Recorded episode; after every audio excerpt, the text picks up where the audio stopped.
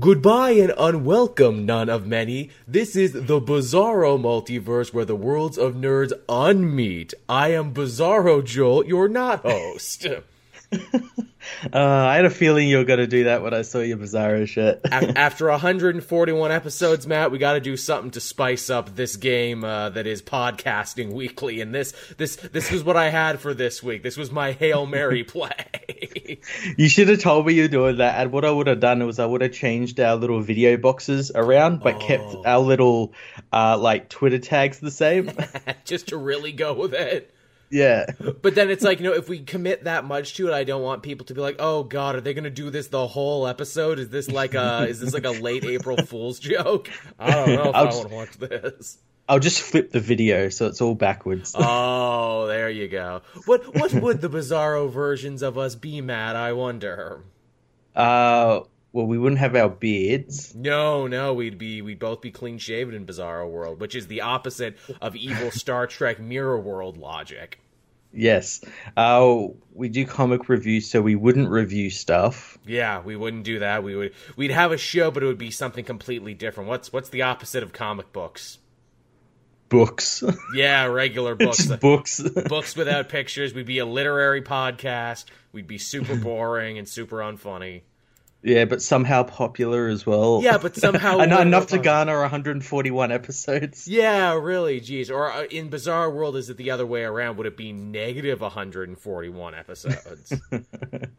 this is. This I would I would say you could reverse the number 141, but just Oh. reversed it's 141. it becomes the same. See, that's why this was the perfect episode to pull this joke out. I thought of it. yeah, that's what I did.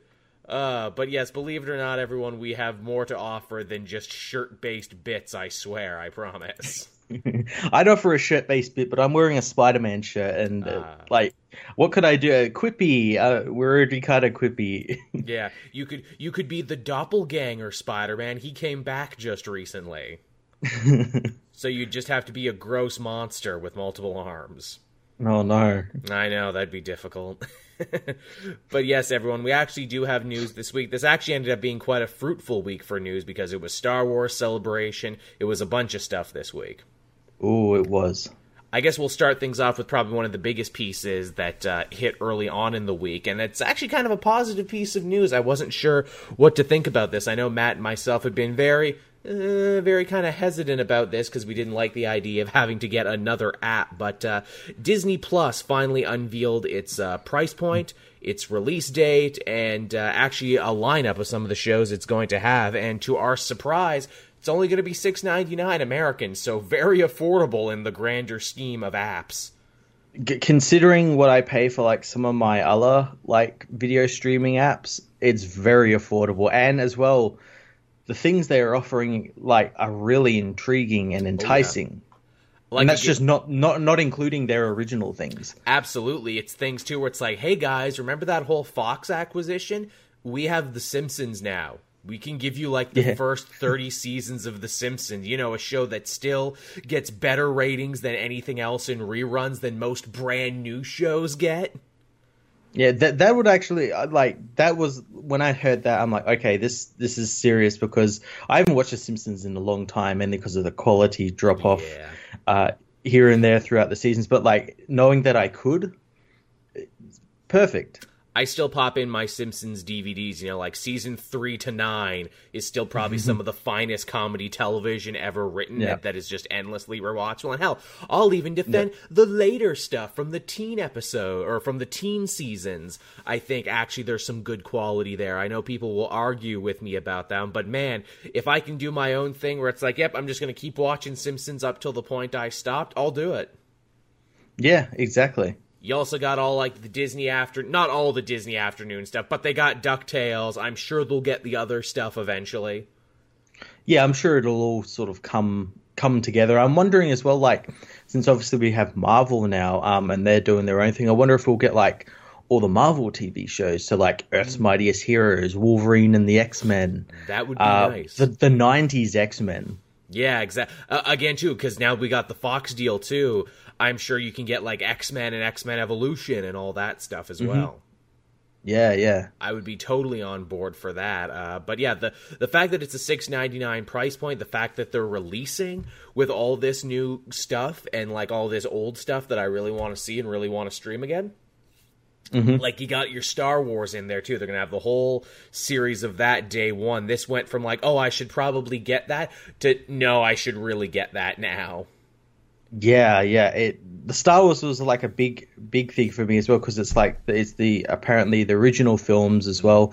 Not sure whether there'll be original theatrical releases or right. those 2011 ones, but like the fact that they have them all there is really cool. And apparently they're all in like HDR and 4K. Yeah, so the best quality that's version cool. of them to stream with. That's yeah. that's pretty sweet. Also, too, the fact that they do have all these new Marvel shows now, Matt, we can write it off as a business expense. No, we needed this. we needed these things for work so we can stay up to date on everything they're doing, like the Falcon and Winter Soldier show, which actually got like a logo. That's happening. That's real. Yeah, and it, did you did you guys did you see um uh, Sebastian Stan and Anthony Mackie's reaction to this? No, I missed it. What was it? It's like it, it completely like so like okay, this one's the straight guy and this one's like the comedic guy. it's like Anthony Mackie's like, oh my god, this is so amazing, and and and the Sebastian Stan on on Instagram just goes, okay. yeah, I wonder who the straight man is of this comedic duo. Okay. I wonder too. You know, where's this show going to pick up and everything? There, you know, is uh, Bucky still going to be living in Wakanda? during this? Is he still going to be the White Wolf? Is that going to be the backdrop of this? Yeah, very interesting, and it, it's even better because Feige has confirmed that like these shows will feed into the Marvel Cinematic Universe and even affect it as well as like the movies affect the show as well. So you know everything you wanted from those street level Netflix Marvel shows, but didn't really ever get. Yeah. Yeah which that's pretty goddamn huge. We got that. That seems to be the furthest along because that one has an actual logo.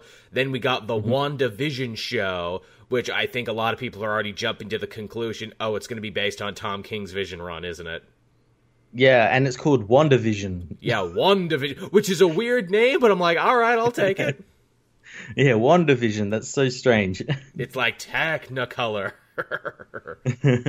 will, will they be fusing together? Will WandaVision be a brand new character of them fused into one?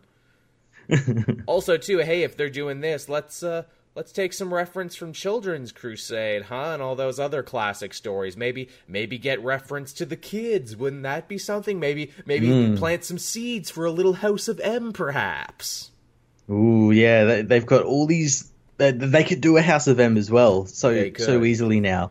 Um, that, yeah, that, That's what Wanda discovers in this series. Hey, Vision, I did that uh, 23 and Me. Turns out I'm actually a mutant.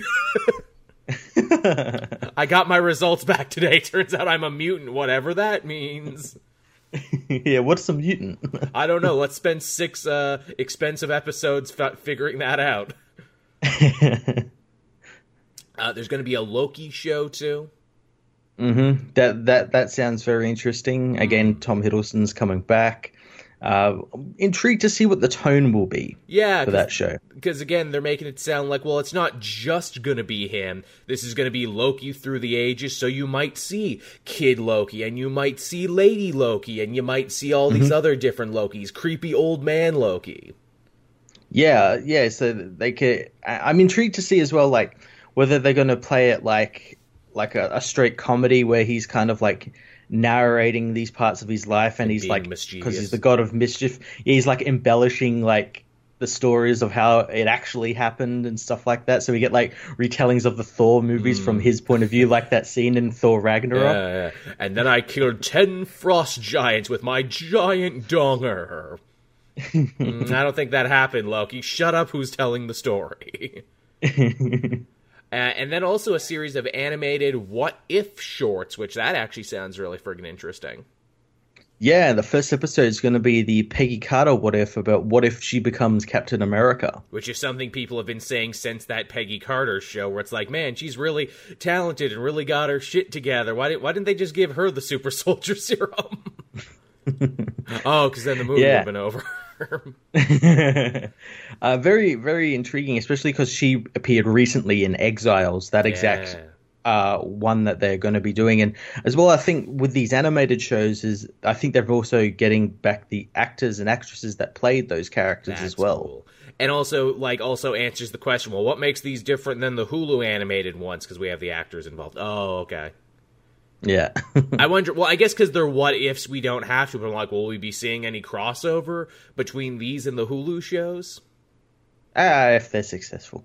And speaking of Hulu too, someone actually brought this up on Twitter, and I'm glad they did. Between this Disney Plus thing, between Hulu and between ESPN Plus, Disney now holds like the biggest stake in streaming of any company, which should really come as no Wow. surprise to anyone. And uh, you can get each one individually, but apparently at the press conference for Disney Plus, they did float around the idea of getting you to like uh, pay slightly less if you get all three together as part of a package.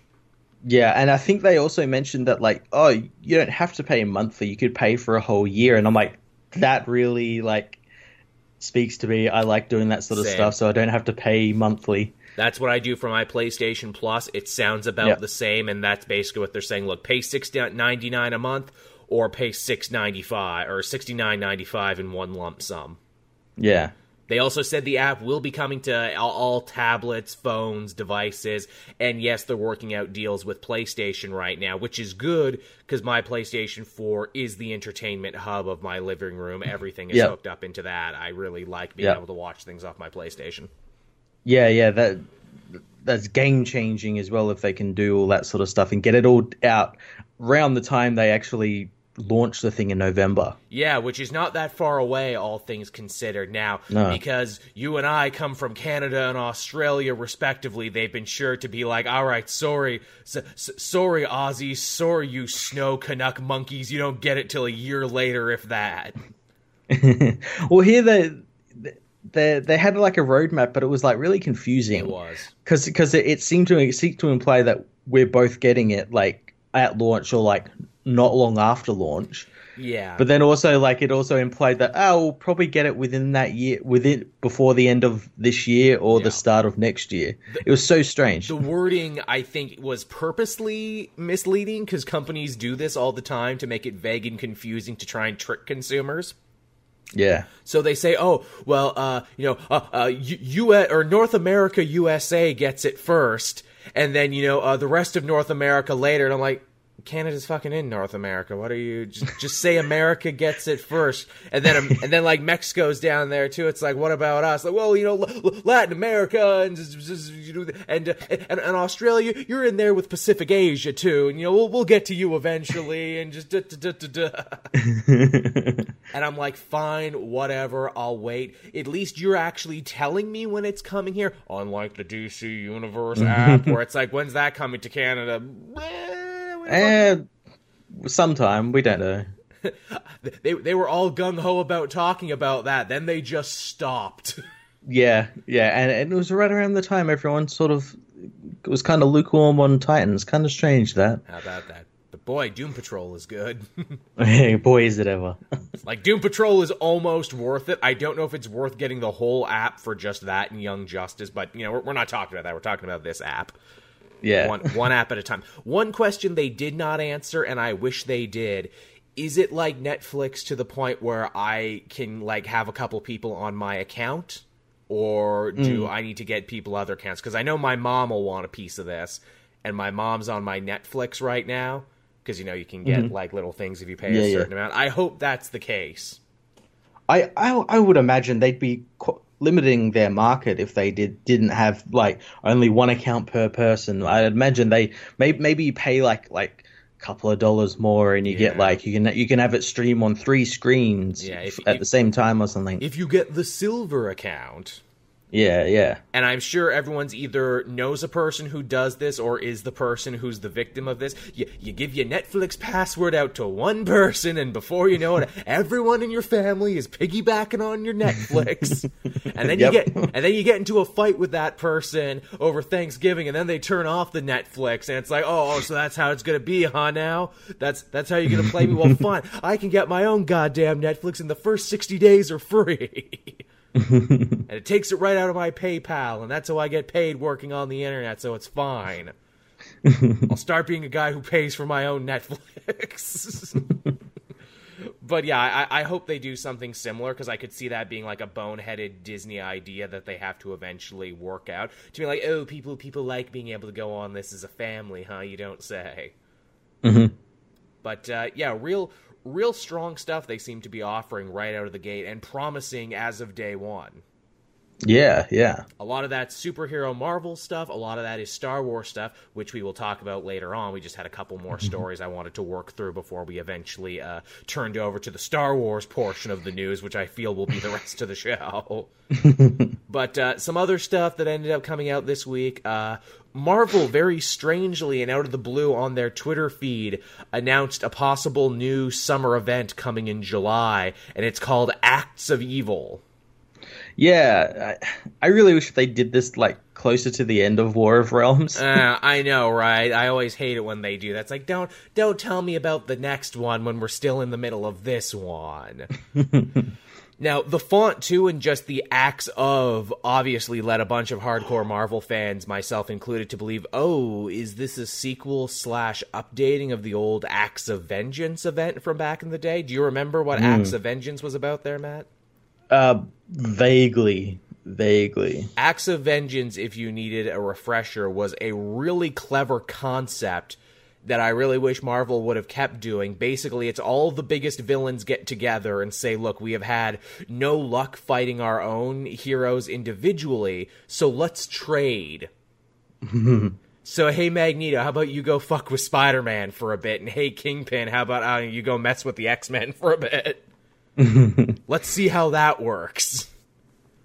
So if this if this could definitely be a sequel, I'd lo- I'd love it if it was like turned on its head, where it's like the heroes decide to switch switch up villains, and to be like, all right, who, who who would fit better in that mold? yeah, yeah. That that would be funny. I would like that. But yeah, acts of evil. A lot of people too were very quick to say, "Oh, doesn't that sound very close to uh, what is it? DC's uh, Villains Month or Year of the Villain that is also happening around the same time?" Mm-hmm. The answer is yeah, probably. Again, we, we, we kind of know what Year of the Villain is about. We don't really know what Acts of Evil is about. Yeah, and also like, but for the last couple of months, Marvel and DC have basically been like kind of doing the same thing. Yeah. I mean, just look at Avengers there for a little bit when it's like, oh god, when it's like Scott, Jason, are you two just looking at each other's papers? No, there, there, was a moment there where there, there was like, okay, this is literally happening in this other book by like a completely different company and a different writer. What's going on? You're having a story about Atlantis, but he's having a story about Atlantis. You're having a story about space giants, but he's having a story about space giants too. Guys, but you know, we, we've broken off. Now we have stories about dimensional imps and stories about vampires. now that that could still change though. The vampires could also go to other dimensions, and maybe the six dimensional imps are actually vampires. So I don't know. it could still change. But uh, yeah, that's Acts of Evil. I, I, I kind of feel like me and people like me wished this event into the ether because we've been talking about it forever, being like, man, remember Acts of Vengeance? They should do something with that. Your like midnight rituals in, in like the cemeteries paid off. oh, finally, all that goat's blood I drank, they finally did it. Man, wish I had just written that story. Maybe they could have paid me for it instead of the nothing that I'm getting now.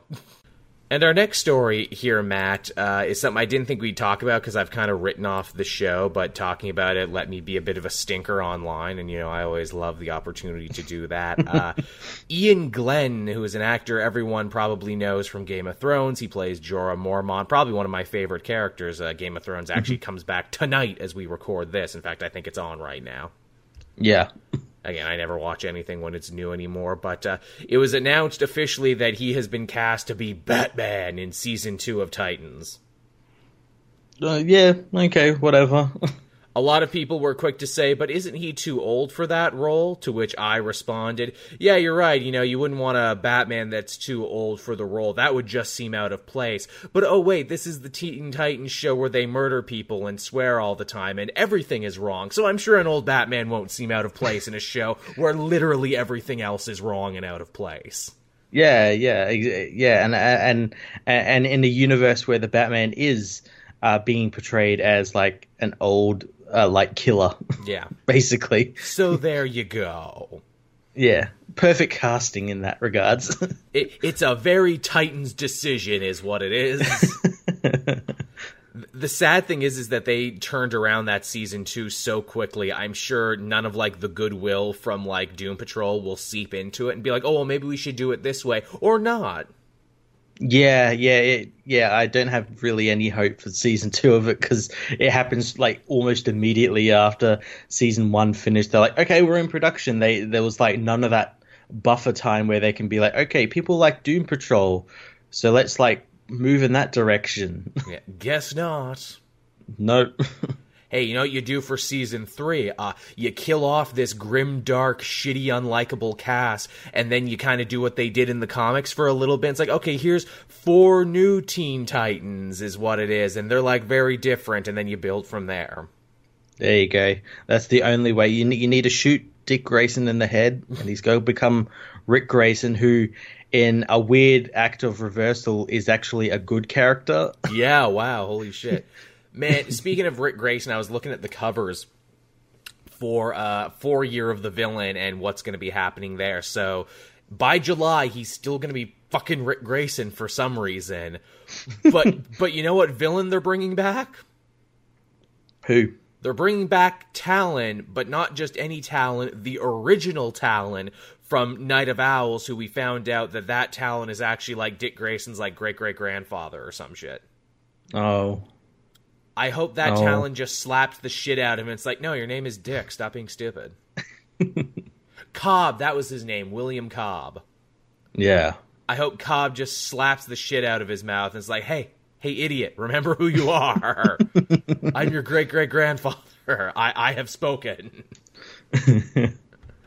Uh, but yeah, that's that, that that's your Batman news, everyone. And uh, from there, I guess we can finally head on over to the real the, the real meat and potatoes, the real main course of this week's news. And whoa, it's getting really nasty out there with thunder and lightning. Ooh, ooh. They do- they they you, they know you're missing Game of Thrones, Joel. They know. Look, if you look, if, if if some really like unexpected editing tricks happens between here and now, it's because I lost the show, everyone. Due to lightning. But uh, yeah, Star Wars Celebration was this week, which kind of took me by surprise. I knew it was happening, but it wasn't until I woke up late and saw the trailer buzz did it really hit me.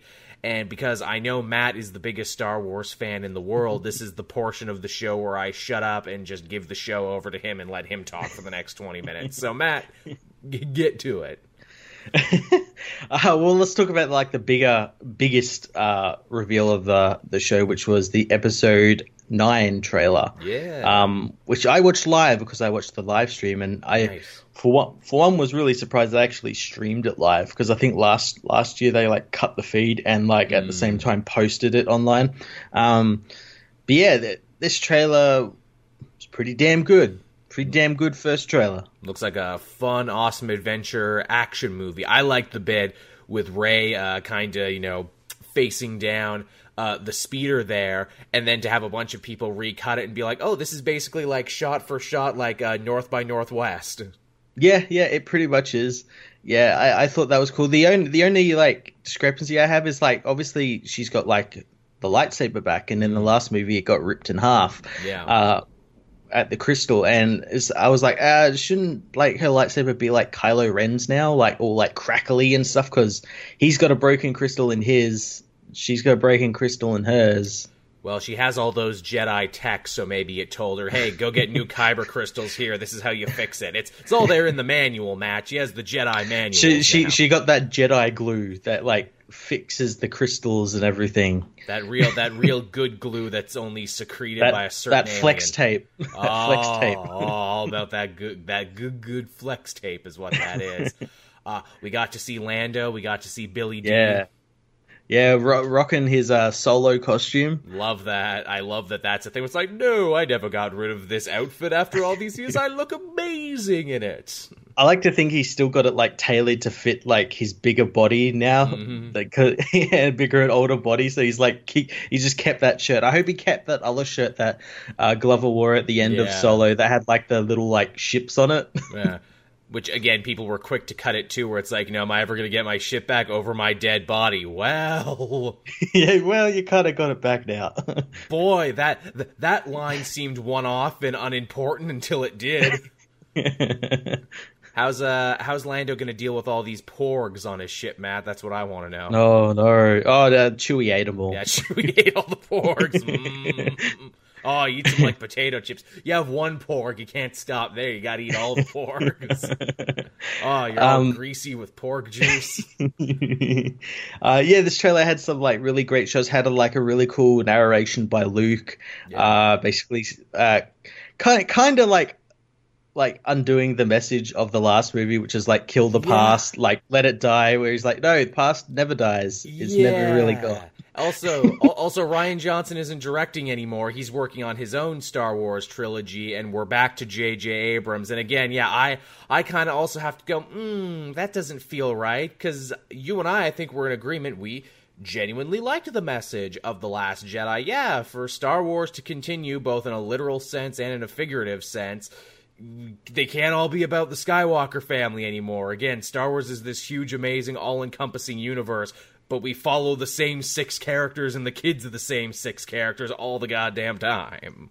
Yeah, yeah. So it, it it's very strange. It, though in saying that, it makes sense because they've gone on record multiple times to say there's been no plan for these movies. Like mm. they've had, I think, like bare bones, like this will happen in this film, right. but other than that, there's no like huge plan, which probably to the film's detriment. yeah, that they seem to be making these up on the fly. But then again, there's also the thing too we're hearing where it's like after this one, Star Wars is going to slumber for a little bit, which I'm assuming that means because they're working out the next phases and what the next trilogies are going to be, and hopefully they think it through a little harder. Yeah, and if that means as well stuff like The Mandalorian and TV stuff can get the focus, then yeah, I'm all for that. That's a good idea, actually. My my theory, though, going into this one, and, and, again, we haven't even talked about the name yet. It's called Rise of the Skywalker or Rise of Skywalker. Is there a the? Mm-hmm. Uh, I think so. No, I don't think so. Okay, yes, it is Rise of the Skywalker. There is a the yeah. in there which is a really weird fucking title that doesn't really roll off the tongue. It's like, what? My theory that I was running with, and again, you can you can tell me if this is just crazy tinfoil hat time or not.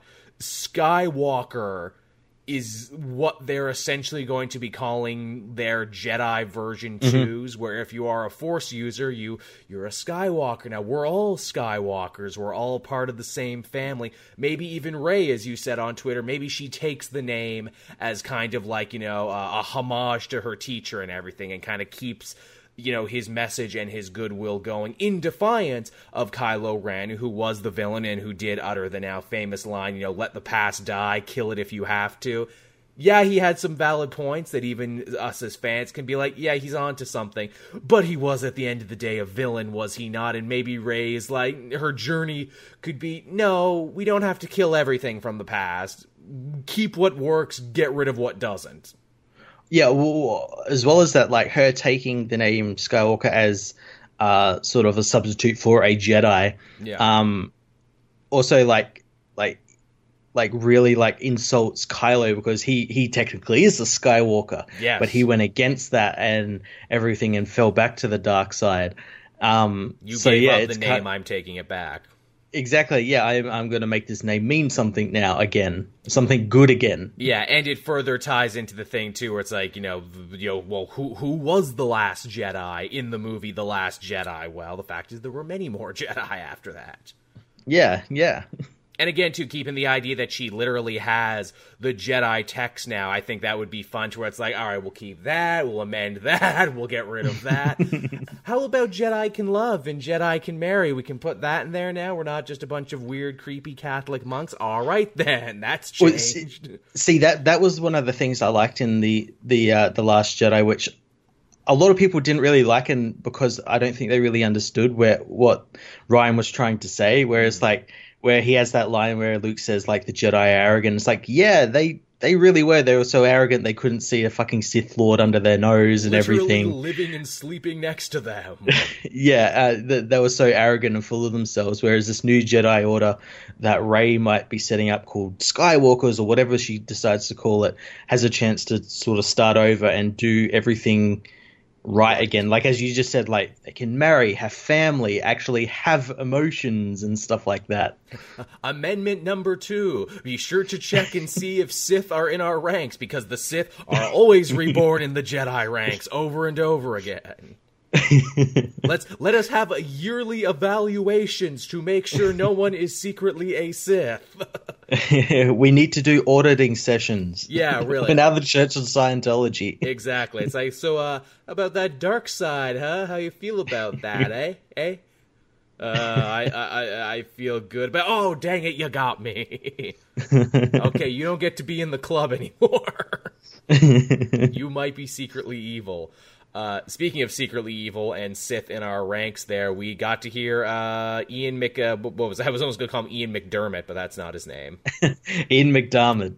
Ian McDermott, yeah, there, yeah, D- Dermot. He's Dermot Mulroney, yeah, but yeah, Ian McDermott b- back again doing the Emperor laugh. So potentially the Emperor is going to be in this too now. Oh, oh, he is. J.J. Abrams confirmed that he is in the film. Of course, we don't know how. Exactly. It could be like a voice, a hologram. I have a theory that like everyone thinks he's going to come back alive, but I think he's going to be one of those creepy red robots that were in like Shattered Empire and Battlefront Ooh, 2 that like project his face That's cool. and everything. I think that that he might be something like that.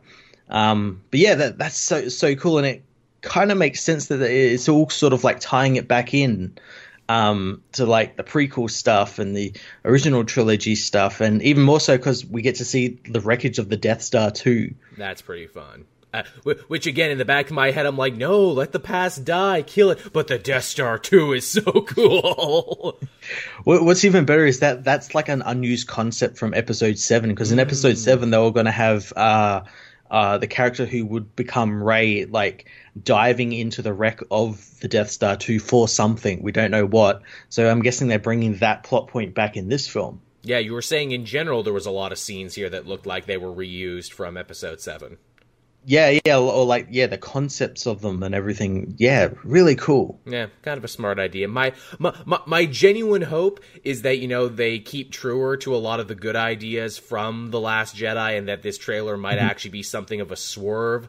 Because you know it's it's all, all, all the regular offenders, all the let's be generous and call them internet piss babies who have cultivated a cult and brand around the hating of Star Wars and its current direction. They they were all shut the hell up about this trailer, weren't they? Yeah, yeah. I mean, I'm sure it's only a matter of time. I don't I haven't been on YouTube yet today. I'm sure it's only a matter of time before we uh start to see videos with titles like is the rise of the Skywalker already doomed? Has the trailer already ruined the franchise? No. No.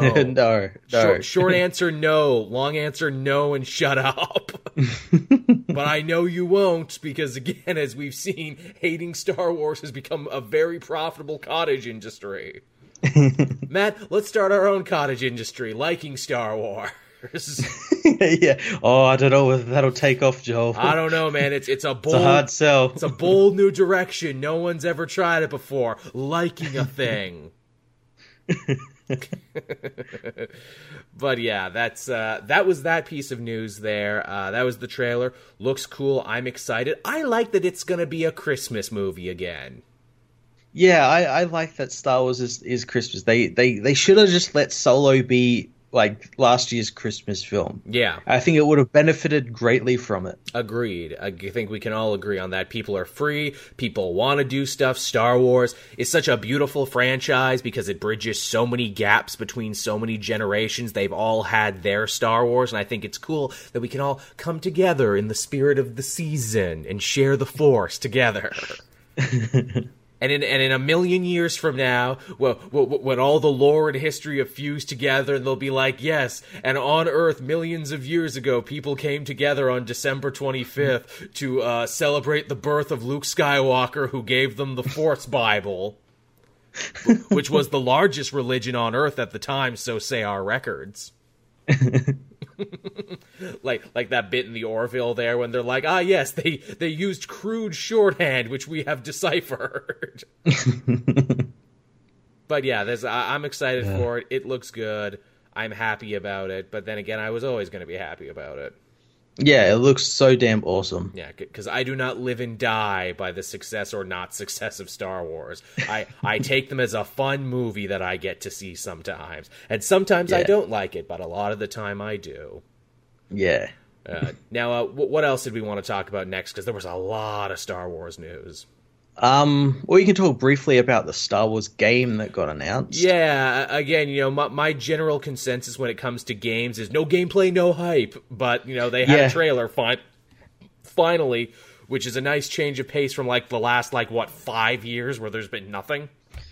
Yeah, uh, trailer for uh, Jedi Fallen Order, the new uh, next generation or this generation as well. Uh, single player, apparently um, melee uh, focused RPG Star Wars game. Mm-hmm. Um, and it's about a Jedi who is in hiding during uh, after Order sixty six. Uh, he gets found out. They send the Inquisitors after him, and yeah, that's where he plays. It was really cool as well seeing after reading like Charles Soule's Star Wars book, mm. seeing the Inquisitors that he made. Yeah, that's um, introduced into this game, like the second sister. I thought that was pretty cool. It's nice to see the canon paying off. Where they're like, no, the comics are important canon. Look, it's getting represented everywhere. In fact, we yeah. get Purge Troopers later on, which Charles Soule also invented and was also happy yep. about. Yeah, yeah, Purge Troopers, uh, all this really cool stuff. It does look pretty cool, but again, I'm like, ah, it's EA. I know it's Respawn who did like Titanfall and the recent really good Apex Legends, but yeah it's fucking EA. They haven't like done anything to warrant me wanting to pre-order this or like wanting to really get hyped about it. it's it's EA's Occam Razor. Anything they can fuck up, they will fuck up. Yeah, yeah. It's like how how are they going to do that? They yeah they say there's no microtransactions, but like yes. you can't you can't like do something and then fix it and then expect praise for it no, you still really fucked it up in the first place. And, and I really don't like this, like you know, like weird idea and this weird, like you know, consensus that's online where it's like, well, if you if you want to see you know good, strong single player experiences, you know, continue to come out in the gamosphere, you you have to buy Star Wars Fallen Order right away because we're EA and we say you hacked. It's like, well, what about Sekiro and Devil May Cry and The Witcher and all these other games that have come out have been strong single player focused, no DLC, no frills bullshit that has been really popular and really uh, sold well. Yeah, well, those weren't EA though, so you know if you only care about Star Wars, you have to be sure to buy this and only other EA games. Yeah, and also it's single player game. You don't have to rush out and buy it. Mm because there's no multiplayer for you to like fall behind on or yeah. whatever. You could just buy it at your your pace, you know. Con- consume our product, buy it now, and then be excited for more product. We're EA. again, anytime you buy something from EA, it really does feel like you're getting into a relationship with like an abusive accent. It's like, well, they hit me last time, but maybe this time will be different. yeah, yeah. It, was strange. Well, like when I said like the exact same thing on on Twitter, like like it's EA, just you know gird yourselves. Everyone's like, oh no, but they've earned our respect because of like Battlefront, and I'm like, did you not realize that Battlefront was full of microtransactions? Did you not? And only because like the law got involved that they had to take them out? because the complaining was so epic and on such a scale. Do you also not remember the PR was so bad for Battlefront that Disney actually talked about getting involved where they're like, "All right, you're actually hurting the Star Wars brand now. We will take this away from you if you don't fix it to satisfaction." Yeah, and it, it, makes me also question because they actually had another single-player Star Wars game uh, being developed by um, Visceral before they yes. cancelled it and like shuttered Visceral. And, and cannibalized so, like, Visceral as they cannibalize every great company that they acquire. So like this single-player game got made, but that one didn't. But like, why? Like, what? What? That that like raises so many questions. Like, oh, okay, then what's going on with this one? Also, too, you know, th- these games look a little similar in a lot of ways. You know, kind of Star Wars, but the grungier side of Star Wars. And ooh, parkour looks to be a big part here because there's the bit where you see our Jedi Padawan like doing d- d- doing the video game wall run that so many video mm-hmm. game characters do. But oh, I have the Force to pull me closer. Yeah, yeah. So I think it, yeah, it's taking taking inspiration from other game, other single player games, good single player games yeah. like God of War, uh, Sekiro, all those ones. But yeah, kind of got to wonder like, like why couldn't they just do something a bit different? Also, too, as an internet piss baby, when I saw him use the force to pull himself closer to a, re- a ledge, I just raged endlessly into the void because I don't like people reimagining Star Wars force powers because I have a very rigid idea of what these space wizard powers should be, even though literally a bunch of the ones I reference were only invented in video games, but whatever. Yeah, uh, one thing I'm really hoping is it doesn't turn out like that shit show that was uh, the Force Unleashed. That game was mm. terrible. It was ter- terrible, like use of Force powers and like yeah. making the character like I am basically a god even though it doesn't make any sense in the context of the universe. People people still love that series, which of because it's edgy. It's it, it's like it's like video game Red Hood. Yeah, you know, I, I I say you know people love that series. It's only two games, and in fact, hey, when I saw this trailer, the worst thing I'll say about it is like, hmm, this main character is a bit of an angsty boy. I'm getting a real Starkiller vibe off this. I hope that's not you for the whole game. I hope I hope not. I, I, I, I don't think so. Mainly because they actually got an actual actor to play the. They got the guy who plays uh, the Joker on the Gotham to play the the character. Oh, really? Yeah. Oh, he's a talented guy. Uh, what else was I going to say? Uh, yeah, you know, as as interested as I am in Fallen Order, because hey, it's a new big budget Star Wars game. What's not to love? In the back of my head, I'm like, hmm, I would have liked it if I could have made my own character. Mm, yeah, I, I that's something that I'm surprised they haven't done for a Star Wars game. Like you can make your own character, like, and you get all these races. Although that, although that's that that's leading into like the whole EA thing. Is like you get all these races, but the good ones are all locked, and yeah, you have to buy them. Yeah, you want to be a Twi'lek? That'll cost twelve ninety nine. You want to be a Chiss? That's eighteen ninety nine. you want to be a Wookiee? That's a hey, that's a cold hey, twenty. Hey, the MMO Old Republic does that. So yeah, I wouldn't put him past it. That's the other thing too, where it's like, oh, new Star Wars game, awesome, this looks cool, but it's not a new Knights of the Old Republic, so. so I would not... you even want a new old Knights of the Old Republic from Bioware, the people responsible for Mass Effect Andromeda and Anthem? I mean, if they were actually allowed to do their jobs for once and not have to rush out a product to meet shareholder things, if they were actually allowed to make art again. That won't ever happen. They're, they're owned by EA. Again, you you signed away your right to make art the second you signed on the dotted line. For a billion year contract. Yeah. And it's crunch time again, motherfuckers. Get crunching. uh, that's sad. Again, too, you know, with with Anthem the way it's going, and yeah, you mentioned Mass Effect Andromeda. I worry to the point where it's like, is Bioware even going to be here in the next couple years, or will this be another sad story of another once great studio that EA killed? But Bioware is there in name only to get the people who, unlike us, aren't in the know. It's like, oh, Bioware made those really fantastic you know Dragon Age games and the first Mass Effect games. I guess the, the, to get the those people had already left. Yeah, yeah, yeah. It's just like a husk. In name, well, where did the doctors go after they left? Did they start another uh, company? That's usually how it goes. I I know one of them, one of the guys behind Mass Effect retired. I think. Right. I'm not sure about the other ones. Yeah, because I guess they've been making games for a long time. Yeah. Hey, what about Obsidian? Obsidian's doing pretty good these days with the Outer World. Maybe Obsidian can make our Star Wars RPG. That'd be fun. I like New Vegas. I liked those South Park RPGs they made. Yeah, they were pretty good. Yeah, they, they were pretty good. Give fucking give them the Star Wars license. They probably won't because they're like they don't have enough money. They they can't afford it. Only yeah, they're peasants. yeah, only a massive mega corp like EA could afford this license. Then Obsidian will be like, fine, we'll make our own Star Wars with blackjack and hookers. That's what the outer world is. We'll make our own Fallout. and then we'll really spite you with it to be like the original creators of Fallout. Uh, but uh, yeah, so that, that that was the video game news there. We'll probably talk about this more as we get closer and we see more footage of it. Mm-hmm. Uh, what else did you have, Matt, in the uh, big Star Wars celebration rollout?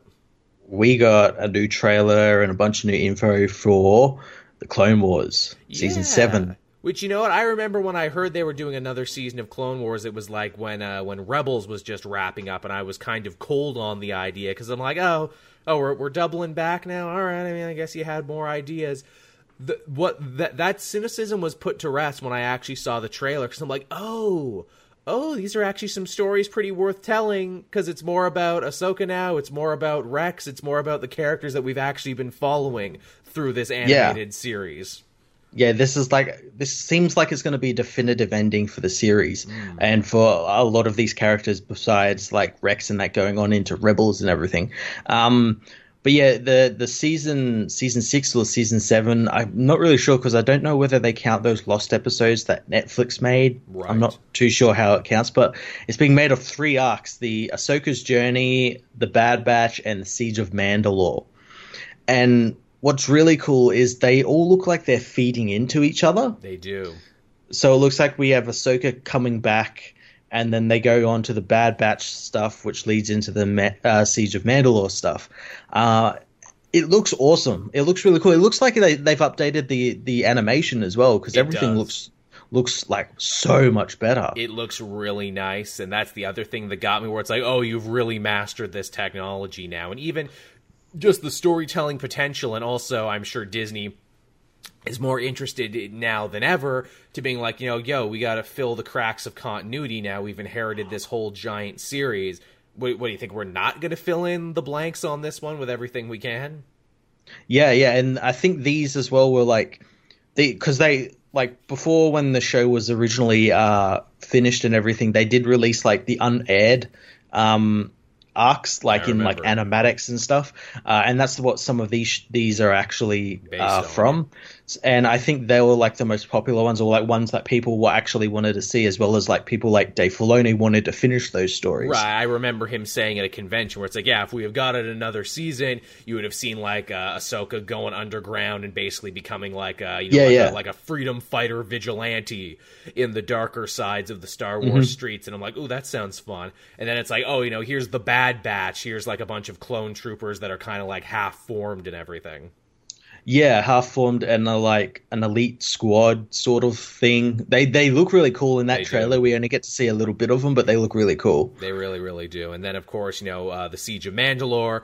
I'm sure that will be important too because we're getting the Mandalore show. And it's like, well, how did we get from here to there? Well, we'll show you. Yeah, yeah. I think they they they'll. I don't think they'll they'll bridge the gap mainly because it's like cartoons and live action. Um, but like yeah, there probably will be things in there that will pay off in Mandalorian or like things that will be referenced at least. It'll explain, well, well, how did the Mandalorians go from this once proud, amazing empire, you know, with this dynasty of elite fighters and everything, to a bunch of like, you know, uh, uh, friggin' bounty hunters trying to etch out an existence. Yeah, yeah, very interesting. I'm intrigued to see whether, as well, thanks to the reception of this, like whether it does really well on on Disney Plus, whether they'll maybe even do more uh, Clone Wars stuff because they did have because everyone was wondering what the arcs were going to be because no one had any confirmation of what they were, Yeah. and there's like heaps, there's like heaps of um. They released heaps of those animatics, so They there's did. like enough for like another season where there's like one on Utapau, and then there's like one with like Boba Fett and Cad Bane and everything. Yeah, they had a they had a lot of even like spec scripts. Again, Filoni says, "Oh yeah, you know, uh, Paul Dini wrote us a script, uh, you know, that we're still sitting on." Yeah, yeah, they had all these different scripts. So um, I mean, I'll be intrigued as well to see like, okay, they've done that. Could they like repurpose those scripts into like a new live action show or a new animated show? More rebels. Joel wants more rebels. Show us what happened next at the end of Rebels. You know you want to. It, it's coming. I imagine it is coming. That's probably going to be the next one. Like a couple years from now, they'll call it like you know, uh, Star Wars Rebels Continuum or Star Wars Rebels Two or some shit. Or, or they'll feed rebels into resistance. That too. That could, I could definitely see them doing that. I have not caught up on Resistance. I need to sit down and catch up on Resistance because you were telling me, oh yeah, we we get Kylo Ren, we get this, we get lots of cool shit. Yeah, yeah. Although like the last couple of episodes uh actually take place during like the Force Awakens and the Last Jedi. Oh, so like next season could be like post episode nine or between episodes eight and nine. Right, right, yeah. So that's cool. Yeah. Uh, what else was there, Matt? Or the the last big big bit of news was obviously the Mandalorian. Yes, which they actually showed some footage of this show if you were in attendance, or if you found a very good cam rip, you could see it too. yeah, I, I found found it funny because I was watching the live stream and they didn't mention like you couldn't record it, so like a bunch of people did it, and then like Jon Favreau was after is like, oh yeah, I was meant to tell you, don't record that. and everyone's like, oops, you didn't tell us beforehand. yeah, you, you can't get mad at us, Jon. uh, yeah, but they they introduced us um, to the cast. We got Pedro Pascal as he's called the Mandalorian. We don't actually have an actual name for his character. What, they just call him the Mandalorian. Well, keeping with the very westernish nature of this, this whole thing had like you know like great like sci-fi Star Wars music, but it had like Sergio Leone shit like underscoring like mm-hmm. wah wah. I'm gonna guess they are gonna call him the Mandalorian because it's like the man with no name. He's the space version yeah. of the man with no name. Yeah, he's just like yeah, a lone gunfighter basically. Yeah. That that guy, get me the Mandalorian. No, not but the man. You know the one.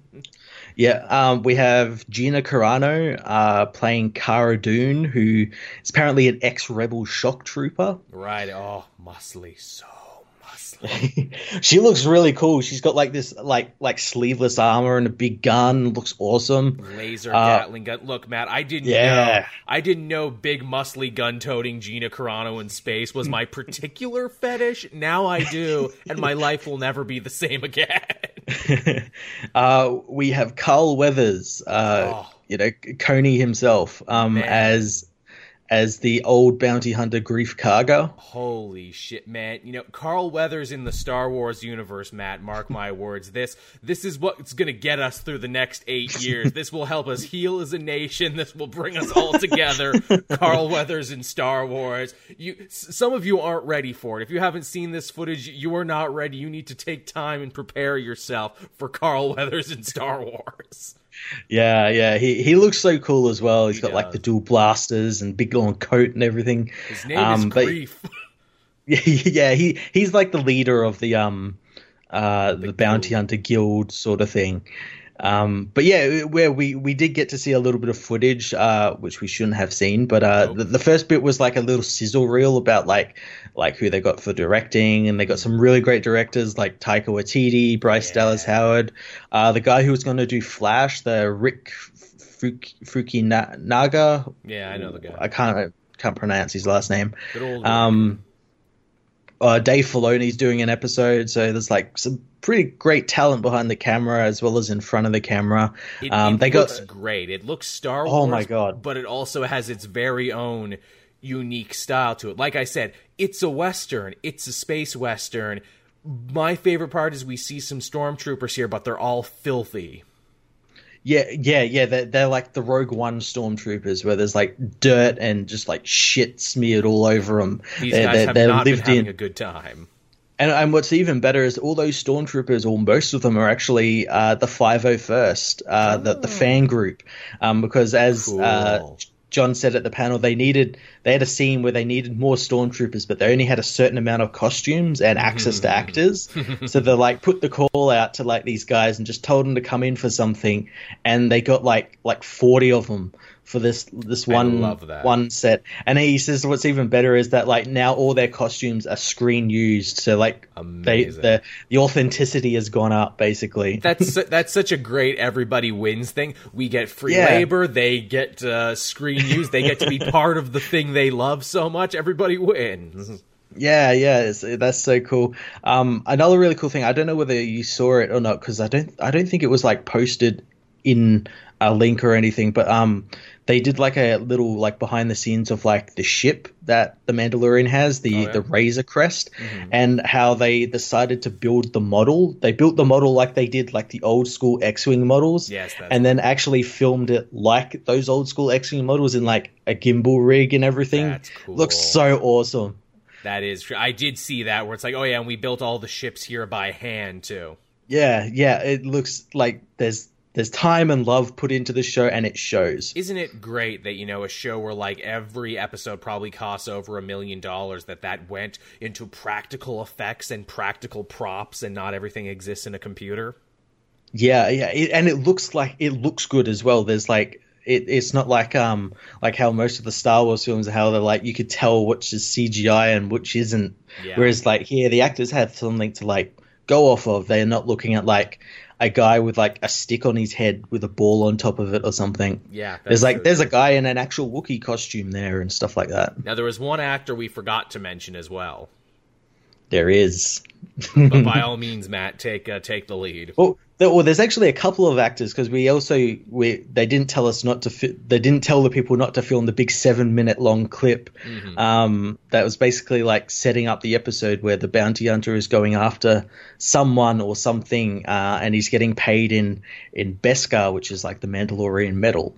Um, and yeah, we get to see Werner Herzog in the Star Wars universe as like an Imperial, uh, which I'm like, I'm just like, why is it taking this long to get Werner Herzog It's- in a Star Wars It's, film? it's the role he was born to play, and I'm just amazed that a guy like you know such an artsy fartsy film creator himself would want to do this. But yeah, he's, oh, he he's done stuff like Rick and Morty and Parks and Rec and everything, so he's he's probably just down, probably just down for it. Again, it's it's hard to believe a guy like that who is just so deadpan would love something like Star Wars. I imagine in the interview process, and it fills my heart with great joy to be part of the Star Wars universe. I love it very deeply, so much I want to cut my own throat. And then, and then write a happy letter in the blood that falls out of me. Uh, that is totally something he would say. He he even gets like the little second part of it there, you know, the sizzle reel where he's talking about the empire, being like, and we have improved every quadrant of space that we have been to, and uh, you know, is, are you safer now after the rebellion? I do not think so. and I'm like, God damn, you know, let let this dude read the fucking phone book, and it sounds great. Uh, yeah, we we also got uh, Giancarlo Esposito, the guy who played Gus Fring in Yeah. Breaking Bad and Better Call Saul. Uh, again, as an Imperial who who flies a Tie Fighter. Yeah. Um, uh, we also this is like one of those moments. Is like, what the fuck's going on? They they got Bill Burr to play a a bounty hunter who has like a shoulder cannon. I'm like, oh yes, that's perfect. And I hope he keeps his accent. yeah, hey, hey, hey, he's, he's fucking Yeah, he's just Mandalorian guy, whining about everything. yeah, my, my, my, my credits, fucking warp drive. Yeah. We, uh, per- perfect. we, sh- we, we should kill that Gungan and we should bury him under the prison, is what we should do. so we should do. Yeah, yeah. And that's how you do a Bill Burr impression, everyone. Hey, you just get like this. Yeah, what a what a weird, wonderful, eclectic cast they got of like really, really talented performers. Yeah, and and just like just as well as the actors, like just in that little clip, we got to see like Twi'leks, and like I'm fairly certain the the bounty hunter protocol droid 4-LOM was there. That's what it looked like. Um, we saw Dewbacks, we saw uh a Kowakian monkey lizard, uh the thing that Salacious Crumb is being cooked on a spit. I love that. uh, like you can eat salacious crumb. What does it taste like? it tastes like greed. It gives you the giggles every time you eat it. it's good. we saw Dewbacks, we saw uh, sand crawlers, uh, s- Jawas, all this really cool stuff, and the action as well. The little bits of action we saw in it looked so damn good. It was like really good, high quality fighting, and I'm like, man, this is this is winning me over. This is ticking all my boxes. Yeah, if I didn't, I wanted to get Disney Plus beforehand, but like just this show alone would be like worth it. and it's going to be their first day. And you know, part of me too, in my own fan mind, I'm like, is this is this too dark and mature to be a Star Wars show? You know, should Star Wars maybe be aiming for more of a like all ages type thing? And then I'm like, well, but it is the Mandalorians, and he is a bounty hunter, and their shit's gonna be really violent. And maybe this is just the part of the show we've seen. For all we know, he gets a comedically mismatched sidekick. For all we know. Well, not only that, it's a Star Wars. It's a universe. You can tell all sorts of stories. You can have this story exist in the same universe where Jar Jar steps in the poopy. Poopy, yeah, exactly. in fact, I'm sure this Mandalorian will kill a few Gungans by the time it's all over. Maybe that will be his partner. oh, there you. Oh, yeah, that's a shit. Uh, Misa, not Jar Jar. Misa, someone completely different. I, I do love the main Mandalorian guy, how he's just so exasperated, like he is really down on his luck and everything just sucks so hard. Yeah, and he's got to take all like shitty jobs because they don't pay well, and then he get and, and that's like a trope as well. It's like, oh, these jobs pay shitty. Oh, we've got a job here that's very dangerous and very, you know, morally grey and everything's. Oh, I'll do it because Yeah. I need the money. How very Star Wars is like, oh god, have you seen the price of fuel is going to gas up my ship? Yeah, that's another thing I'm really intrigued because they say the show is set five years after uh, Return of the Jedi, and they they they posit the fact that this is the the little bit in the universe, probably in the five or ten years between that and whenever the New Republic took over, where everything was just like the Wild West. Again, yeah. So, so again, like we're gonna get to see like shit we don't really usually see where or even in the in these clips we see like the empire like stormtroopers are like mercs for hire Yeah. and stuff like that. It's just so cool. They're like using the stuff that they've got given from the Empire to like run little mercenary outfits and stuff like that. I've so al- cool. I've always loved that concept. And again, it's just like in real Yeah. life. It's just like after World War II, where it's like there's there's gonna be people and planets and everything who will swear that they were better under Imperial rule, and they're not Yeah, just gonna yeah. give up. yeah, yeah. So it's going to be interesting to see all of that. Yeah. And I love that idea that again, you know, Herzog's character is still like, you know, keeping to the imperial ideology, and it's like, dude, dude, it's Mm-hmm. dead. It's like one of you're like one of the guys who kept wearing gray after the Civil War. It's done. The Empire will rise again. Yeah, Uh, yeah. He's like he's like a he's like the version of the Nazi that goes to like uh Argentina, like yeah. um Argentina like wherever he is in the Star Wars universe that's like their version of Argentina. Argentina. There's, there's a lot of like weird like Nazi looking people here. There really are, huh? What's what's up with this planet? I don't know if I like this planet. Let's leave. also, the fact too that we have a Hispanic uh, Mandalorian is pretty great. I wonder, is he going to judge Dreaded? Is he going to wear that helmet the entire show? Will he ever take it off? Mate, I hope he doesn't. I hope he, he constantly wears it. Again, keep with the theme. You are the Mandalorian. You are the man with no name. It's not important who you are under the mask. Yeah, I had a theory that like he's going to end up going to be like they're going to name him and everything, and like the Mandal he's not an actual Mandalorian. He's just like mm. using because other Mandalorians are in this show, so Right. It's possible they could be like hunting him or something. He's like using the armor because he knows of like the reverence that comes with it. Like it's like if I just wear this armor, no one will like annoy me or like question me or anything. Really I can street cred. I can basically do whatever I want, and he just puts on like this facade. Which, in fairness, that's what they did with uh, what is it, Jango Fett in the newer. They, did did they ever square that circle in a comic or a novel? Because in Clone Wars, they very strictly say, "Oh, Jango Fett, he was a rebel and an outsider, and he stole that armor, and he wasn't a real Mandalorian." Yeah, I think they did like in in some of like the earlier comics or something. Which that always like pissed me off. Where it's like, really? So the most famous Mandalorian isn't even a Mandalorian, and that was a George Lucas note too. Which uh, gave the character something interesting. you I guess, but even still, it bugs me that the most famous one isn't even an actual one anymore. same, s- same with the Dathomirian Zabraks and everything, where it's like, whoa, wait, so you invented Zabrak just so Darth Maul could have a race, and then you invented the Dathomirians so uh, Ventress could have a race, but now you're saying they're both from the same planet? What? the fuck? also, it's Moraband now, not Korriban. These these were three ideas he came very close together. Moraband now. Why? I said so. yeah, I want to change it. And that's why whenever people complain about the new Disney canon, I'm like, oh, oh, you, you, you, you sweet summer children, you do not remember. you have no idea how it was like. yeah, you do not remember the long winter of Star Wars canon where there was tiered canons. Oh, well, this is the G canon. This comes from uh, Lucas himself, and you know, this is the Dark Horse canon. And this is the Bioware video game canon. You know, they kind of work, but they kind of don't. I, I, I happily accept even if sometimes it doesn't wholly work, one continuity to rule them all, one continuity to find them and in the darkness find them. Thank you, Mickey Mouse. but yeah, was that was that it for Star Wars? Did we star all the wars, Matt?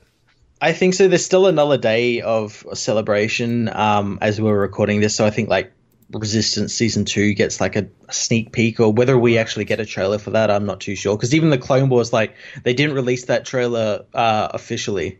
Right. It was just like a screen, a stream capture. That's true. They could still blow our minds tomorrow with something we weren't expecting. Yeah, but that that was all for Star Wars, and that that's only just like the, the like media stuff. That's, that doesn't include like the comic stuff that got oh. announced and all that, all the books and all that sort of stuff. Which lots, is way too much stuff. lots of new books, lots of Tom Taylor on stuff. Rey's getting mm. a special like Age of thing. Yeah, yeah, they're they're way into the whole Age of Rebellion and Resistance stuff now at the moment. Yeah, that's cool. Greg Greg Greg Pak's taking over the ongoing Star Wars book that's... with Phil Noto on art. Uh, uh, what is it? Tom Taylor is also writing the Finn one. This was announced four minutes ago. Yeah, yeah. He no, he's writing all of the Age of Resistance books because right. there's one writer to each of the the eras. Right, right, right, right. And Phil Noto's doing the cover, so they're going to look great. Yeah. Well, that's cool. That's always good. Yeah. I guess, uh, do we want to talk about what we read this week? We don't have to talk about everything, because again, I know we've already been talking for a long time now. I'm sure this will end up being a longer show. Yeah, well, we do have some things to talk about, because there was a Tom Taylor book this week. Or so. Tom King. Uh, Tom King book, yeah. Again, always getting those two confused. Yeah, yeah, you, you mixed up good Tom with bad Tom. We won't say which one is which, though. yeah, but but but we know which one is which. we think you know. Actually, speaking of ta- uh, or sorry about Tom King, did you hear that apparently he's beginning work on his next like twelve issue maxi series? I did, yes. Didn't say I'm like good. I'm like I'm like good. Like that's where you you Shine. thrive. Yeah, give it give us something we can like by you again, please, because we don't like piling on you every week. No. we think you're a talented guy. We just think you're not being used to your full potential. Yeah, yeah. And that it's so painfully obvious that you're not being used to your full potential. but uh, yeah, where where would we like to start this week, Matt? Well, let's start by piling on Tom King. Um, sure. with uh, Batman issue sixty-eight, uh, another issue where nothing nothing happens except for like a panel until like the last couple pages. But even then, you know, you just so much n- new ground was broken in time wasting. it broke new ground in time wasting. So what we see here is that this is this is another imaginary dream story where nothing matters because none of this is the real people wherein best friends Lois Lane and Catwoman, and we know they're best friends because Tom King wrote them to be best friends one time, and then no one ever and, referenced it ever again. And then, as well, throughout this whole issue, they always talk about how they're best friends. To remind you that they're best friends during d- during their bachelorette party. So we're actually going back in time here, and all I could think was like, did did Tom King forget that Tim Seeley actually did write a bachelorette party for Catwoman, and Lois and it was completely different. yeah, and Lois wasn't invited because even Tim Seeley doesn't think they're friends. Uh, and not not only that is it's like this is this felt like like Tom King going was like, well, if I was allowed to write those books, this is what I would done, and this is because I'm writing it in the main book. This is what actually happened. Yeah, this is canon, even though it's a dream. Yeah. It very a dream that why would Batman even know about? why would Batman know about that? Why would Batman be dreaming about this? One person had a theory which which almost I'm like okay almost but not quite there. It's when Lois says you know oh you know I I I I, I enjoy getting to hang out with you Selina and do shenanigans and everything like this because you know I'm not able to do that because you know I have a husband and a job and a kid and I'm like oh so Lois secretly resents her family, huh? Boy, that that certainly sounds like something the man who had to apologize after writing Wonder Woman would say, or wrote Batgirl and Batwoman or Batwoman to hate each other would say. Yeah, yeah, yep. Tom King has this weird thing if he's not writing a woman that directly represents his wife, he seems to have Yeah. a low opinion of. Yeah, he sees himself, I guess, as Batman. So Selina would be technically his wife. So like she's like perfect, but like every other woman is like garbage. He, he he sees himself as Batman, but he also kind of hates Batman, but maybe he also kind of hates himself. Yeah, and he's always depressed and can never be happy. Yeah, uh, which again, it, it's all shenanigans. it's all page filler. I will give credit to Amanda Conner though. She she draws pretty pretty ladies and pretty pictures, and she's a nice lady. And once again, Tom King gets to work with the best artists in the world for this book with some super lackluster writing. Yeah, I don't know how he does it. Again, he must he be- knows how to sell that bridge. He he must be able to sell the bridge. He, he must be the nicest guy in the world. Maybe he has naked pictures of people. I don't know. he's got all the all the artists, all these favorite artists. He's- I mean, he's got naked pictures of all of them. he did work for the CIA, as he is so sure to remind us. Maybe that's like the thing. It's like, oh, I've got to work with him. He worked for the CIA. He he, he knows people. I've got to work for him. he knows people who know people. so exactly, maybe he does have my naked pictures. Uh, yeah. So like, there's this dream that like, and what I got from it is like the dream is like, oh, Batman hates that like his wife could be happy. Or or hates. That's what I got.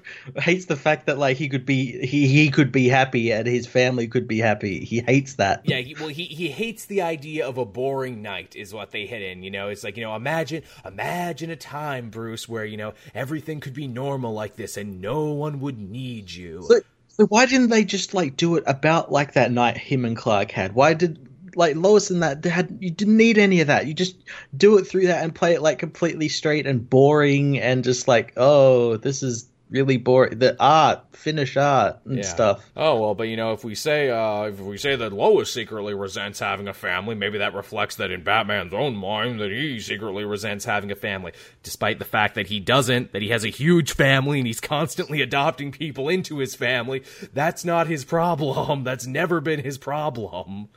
And, and there's also the fact that like he he posits the fact that like Superman hates being Superman, while Batman loves being Batman. Whereas we kind of know that's kind of the opposite. Whereas like Highly Batman, debatable. Batman like really hates that he has to do what he has to do. Whereas Superman likes helping people. yeah again you know, the, the idea i think he was trying to get across clumsily was oh you know being batman for bruce is an addiction you know he secretly loves it more than he lets on but he still gets to be like oh woe is me i carry the cross of batman but no i like it because i'm secretly a bad person and i love beating up the mentally ill is what it is and i'm like yeah okay it took you a it took you this long to get to here B, that's not a profound insight. Plenty of writers have written that over the years. You always think you're the first to come up with something, Tom King, when you're not, because I don't actually think you've read that many Batman comics. No, no, it, it kind of shows that he hasn't read very many Batman comics or any comics whatsoever. Especially because I know it was done, and I, I like po- pointed this out, but like when Lois and that are like drinking all of like the alien wines, which in itself is pretty dangerous because these are wines meant for Superman.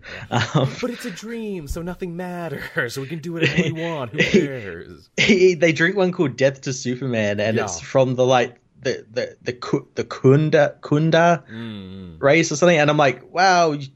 I know this is just like this is it was all for fun and everything, but this is like me like picking on that because like the Kunda are a race who like sided with the Dominators and like leveled part of Earth, Australia, in fact. and you and you're like drinking something that's called Death to Superman. Like you're a bit smarter than that, ladies. Yeah, or at least you should be. What, what are you going to drink next? Ooh, this one is called Genocide.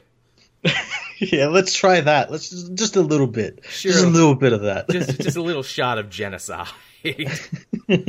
yeah, it's it's it's very strange. It's a weird, but it's like you know, on one hand, I'm like, okay, well, it's nice that Tom King wasn't you know just full on depression, full on you know misery like Heroes in Crisis. But then I'm like, oh, even when he tries to have fun, that feels weird and robotic and like an alien trying to have fun. Yeah, well, I can I kind of compare it to like that other arc he did where like um Batman and Superman took their wives to that that carnival and they Yeah, swapped yeah, costumes. Like that that was fun. That That was that was good. That that was fun and everything. We Whereas yeah, this one. one. this one is like so strange. I'm like, this is the wrong time to be having this sort of thing. And like again too, as everything in this arc, it feels like wow, you're really stalling for time, aren't you? It felt like these all feel like issues that like he couldn't he wanted to do as like buffers between Mm. arcs, but like editorial or someone wouldn't let him. So he's like, oh well, I'll just dump it in this thing. And as well, like back in the um, was it the Professor Pig one where like Bruce realizes he's in a dream and everything. Never done anything with that. Like I thought that was going to be the point. Was like, oh well, now like every other dream he goes into in each issue, he's going to realize, and slowly he's going to come out of it. Yeah, no, no, no. Like like here, he realizes again it's in a dream, and he's like, I don't care. No, yeah, I'm also shocked that Dream Constantine was right. Oh yeah, you're in a dream machine. They're filling you with drugs. And I'm like, well, how do we know that's real? We never saw that happen. He just saw his Flashpoint dad, then nothing for months. Yeah, and as well, like if he's in a dream, eh, because obviously that that Constantine was Batman's manifestation of him. Yeah. Like so, then Batman knows he's in a dream. So then, shouldn't he want to get out of it? Yeah, again, this is a weird fighting himself where it's like, you know, for the world's greatest detective, he's bad at detecting. Yeah, Well, yeah, but, but then I won't be able to do these like half-formed ideas in this dream arc. I gotta tide things over until we get to I don't know City of Bane or whatever the hell comes next. I don't know. yeah. Issue seventy-five. We still have like six issues to go. Well, no, I think after this he gets like a road trip with his Flashpoint dad, which again I'm like, okay, what the hell is your answer? You've had multiple arcs. Why is he here? Why does he want to hurt his son now? What the hell? You better have a good answer. It's not going to be a good answer. Yeah, uh, again, you know, maybe I'll tie it in with uh, with Superman this week, but I, I want I want to think that whenever writers uh, want to explain something, their new version of a wizard did it will be oh well because the source wall got destroyed. that this will be the new thing when you can't explain something. Oh well, the source wall got destroyed. That's why. Oh okay. Yeah, yeah, yeah, yeah. Like Bendis hand waves a huge thing this week by being like, oh because the source wall got destroyed. That's real bad. Real bad what happened. But yeah, so that, uh-huh. that that that was Batman, everyone, and it's everything we've come to expect from this series. yeah, every issue now is just like, oh, what, what's going to fuck up this time? What what fresh new hell? Never used to be that way. We actually enjoyed them early on, and if we didn't enjoy them, we could at least go, "Oh, I see what he was going for there. Oh, that was an interesting idea. Could have used a little bit more fleshing out." Yeah, if only if only we knew how bad it was going to be. You know, it would be nice, maybe instead of 100 issues for this Batman, if he had, say, oh, I don't know, a nice manageable 12 that he could work on and really hammer out with a good team of artists. Maybe, maybe that would have been good instead of giving him the entire book. No, At, le- at least he's not like he's not bendising it where he's got like both both the characters' books. That's true. He's not holding both hostage. Yeah. All right. So what else did we have this week, Matt? Did you want to go or should I pick one? Ah, you pick one. Uh, I read uh, Journey into Mystery, number one, the first big tie-in for War of Realms. I did as well because it was written by the McElroys, and I love the McElroys. Oh, I am so I am late to the McElroy brothers, but man, I love them now too. My brother, my brother and me, the Adventure Zone, uh, all the stuff they do. They are funny, wholesome Southern gentlemen, and holy shit, they can write a hell of a comic. They care. They they can write a hell of a comic that has stakes and is funny, and it's got action in it, and it's Deep got everything cuts. everything you you want in a comic. Like like when I heard that this was their first comic, and I'm like, ooh, getting celebrities to write comics, this can go either way, you know. You know, if this isn't their medium, but man. I, I'm, I'm sure it helps that there's multiple of them to carry it on. It's not just one person; they can split the workload. But yeah, Yeah, wow, wholly impressive. And also, man, I feel like this is a really good tie-in because this will read well when the event is over too.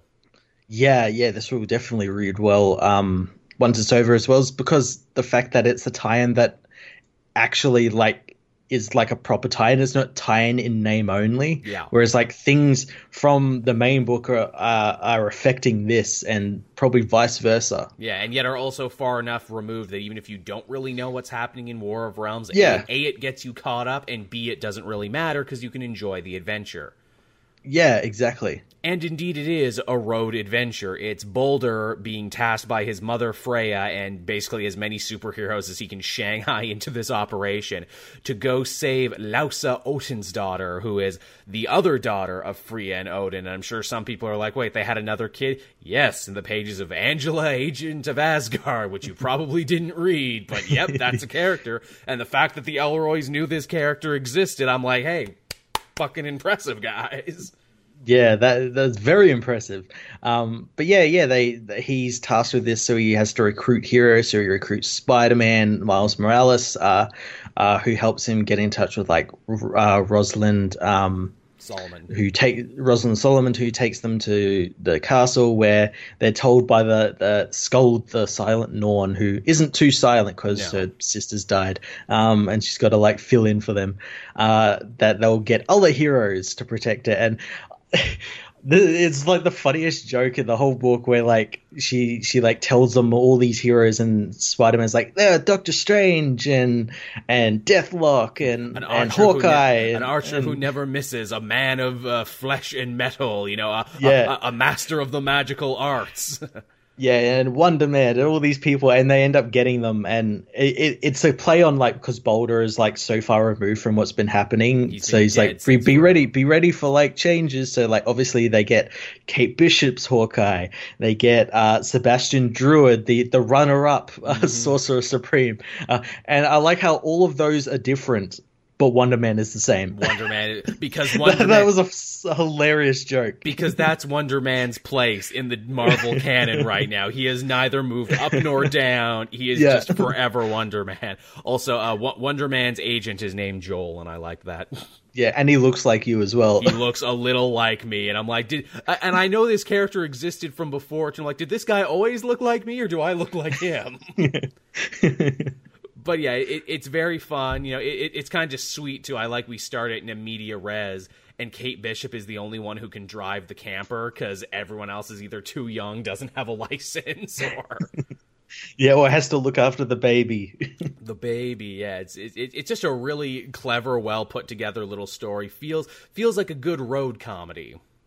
Yeah, yeah, and uh, the person who was after them, who's Queen Cinder has sent after them, is Ares, the god of war. That's a great reveal because you know they're chasing them down in like a Mad Max mobile, and I'm like, oh well, obviously it's going to be more fire goblins. It's going to be you know more stuff from the Queen of Cinder, who has a mm-hmm. particular mm-hmm. boner against the baby because obviously Malekith's forces, as part of their invasion, they're attacking all the royal family. Mm-hmm. And I'm like, mm-hmm. oh, it's going to be like the Queen of Cinders. It's going to be Kurse or someone. No, it's freaking Ares, and it's like, wait a minute, isn't isn't he supposed to be on the good guys team sometime? Also, didn't all the Greek gods die in No Road Home? eh. To which maybe uh, to which a lot of fans were nice to bring up in my uh, comment section. They're like, actually, Joel, it's far more confusing than that. Ares has died like four other times in four other books and hasn't stayed dead. Yeah, well, you can't really kill the god of war. no, war is eternal, and especially now when there's like one of the greatest wars in the realms, of course he's going to want a piece of this. Yeah. Yeah, so it's going to be interesting to see if he's like other gods of war where he feeds off war. Yeah. And because there's a war happening, it makes him basically nigh invincible. So, like, mm. how are this team of like nobodies or like second tier legacy characters going to deal with him? It's, it's a great concept, it's a great setup. I also love the idea that Malekith an Asgardian villain is like, oh yeah, I'll recruit guys from other pantheons. Yeah, yeah, anyone to get my war done. yeah, I don't give a shit. I'll recruit because I want to see that pitch meeting. What did they offer Ares? Hey, you want to be part of a sick ass war? Yes. Yeah, you, you can get Rhode Island. yeah, you can have. Well, apparently they're going to do that actually. When Malekith wins and they take Earth, that's what they do. They literally cut up all of America. Yeah. Yeah, yeah. into different kingdoms. Like, okay, this is new Muspelheim, this is new Jotunheim. and I love that as a concept. What conquering villain gets what states? All right. Well, I, I want the state with the five guys. I want the states with the in and outs and the shake shacks. we got to pick one. You can't have both states. Oh, I will kill you right now. Uh, but yeah, this really good. Man, I hope the Elroys get more work writing comics. This is really yeah, funny. Yeah, yeah. I hope like after this is all said and done that they're like, hey, come write. You know, right I love that. While I was reading this, I was like, okay, I want them to write like a Wonder Man book Yeah. where all it's him is just in like Hollywood listening to shitty pitch meetings, Mm-hmm. and he's got and because he's a pacifist now, he's got to be a hero Yep. who does things that doesn't allow him to attack it. Has to be smart about it and I like everything. that. Uh, they would Like that'd an- be awesome. They'd be an excellent fit for that. Wonder Man is overdue, and yeah, Wonder Man gets the best, funniest material in this book, Yeah. where he's like, you know, trading on his success. Hey, you know, the Vision was my brother. I thought the Grim Reaper guy was your brother. Well, he's my brother too, but yeah, but we don't talk about him. and I'm like, holy shit, they're talking about uh, Reaper. Holy crap. Yeah, they is they they also do like a deep pull with like Wolverine. It was like that guy looked like Hugh Jackman. It's like, hey, it looks like Dougray Scott, who was Uh. originally meant to be cast as Wolverine. That is funny. like and, I, Jesus Christ. and I like that Miles knows that. Yeah. That is that is really really good. But yeah, good good, good on them, and also too. Hey, the McElroys, podcasters turned comic writers for Marvel. Uh, hey Marvel, I don't know if you've heard of this podcast that exists online. Uh, it's called the Comic Multiverse. It's hosted by this uh, j- uh, j- ch- cheeky but lovable Canadian and this you know uh, cynical but also lovable Australian. They'll write stuff for you. We'll do it. We'll do it. We, we don't even have to pay us. No, we'll, we'll we'll do it for union rates. We'll do it. We'll do it for scale. We'll do it for a sandwich. Heck, give us half a sandwich and we'll split the sandwich. is what we'll do. Uh, and maybe in a couple years, Matt. After that, we can get you know uh, upgraded for two sandwiches per. Uh, but yeah, that one that one was really good. it was. It was. I hope all the tie-ins are this good. Honestly. I have a feeling they will be. Yeah, I, I noticed that there was like a lot of like you know real uh, cynicism about the tie-ins. Like a lot of the comments I got for that video, even though I like loved it to death and talked about how great it was, were a lot of people proudly proclaiming, "I will read no tie-ins from this. I have decided to read no tie-ins." And I'm like, "Well, sucks for you. You missed out on a really good story." Yeah. Why are you here then? yeah, why are you here then? Did, did did you really need to let that be known? Have you been sitting and cooking on that for so long? You had to share it with the world. All right, you you do you you you live your own truth. You know, it's all it's all you can do. Uh, we also had uh, Detective Comics this week as well. Yeah. Good Batman book. Yeah, yeah, yeah, yeah. The Arkham Knight cometh. Yeah, and cometh he does as he he launches his first phase of an attack on Batman, and that is kill all the bats in Gotham. That's a hell of a message to be sent, killing all the bats. Yeah, kill them all and leave them in like a kid's playground. Yeah. and and the Bat Cave. And Gordon, I love Gordon's like, should, should I be worrying about this? Is this is this a message for you, or is this like something the EPA should be handing? I was like, of course it's a message to me. Why wouldn't it be a message to me? uh, so because of that, he obviously goes to the the, the forefront forerunner of um of bat technologies and bat physiology, and that is Kurt Langstrom. But obviously he's on Justice League Dark, so he's got to deal with his wife Francine. nice continuity, and because she was man bat too, or woman bat, or man bat woman. Yeah, and uh, she's she's pretty crazy. She's kind of crazy.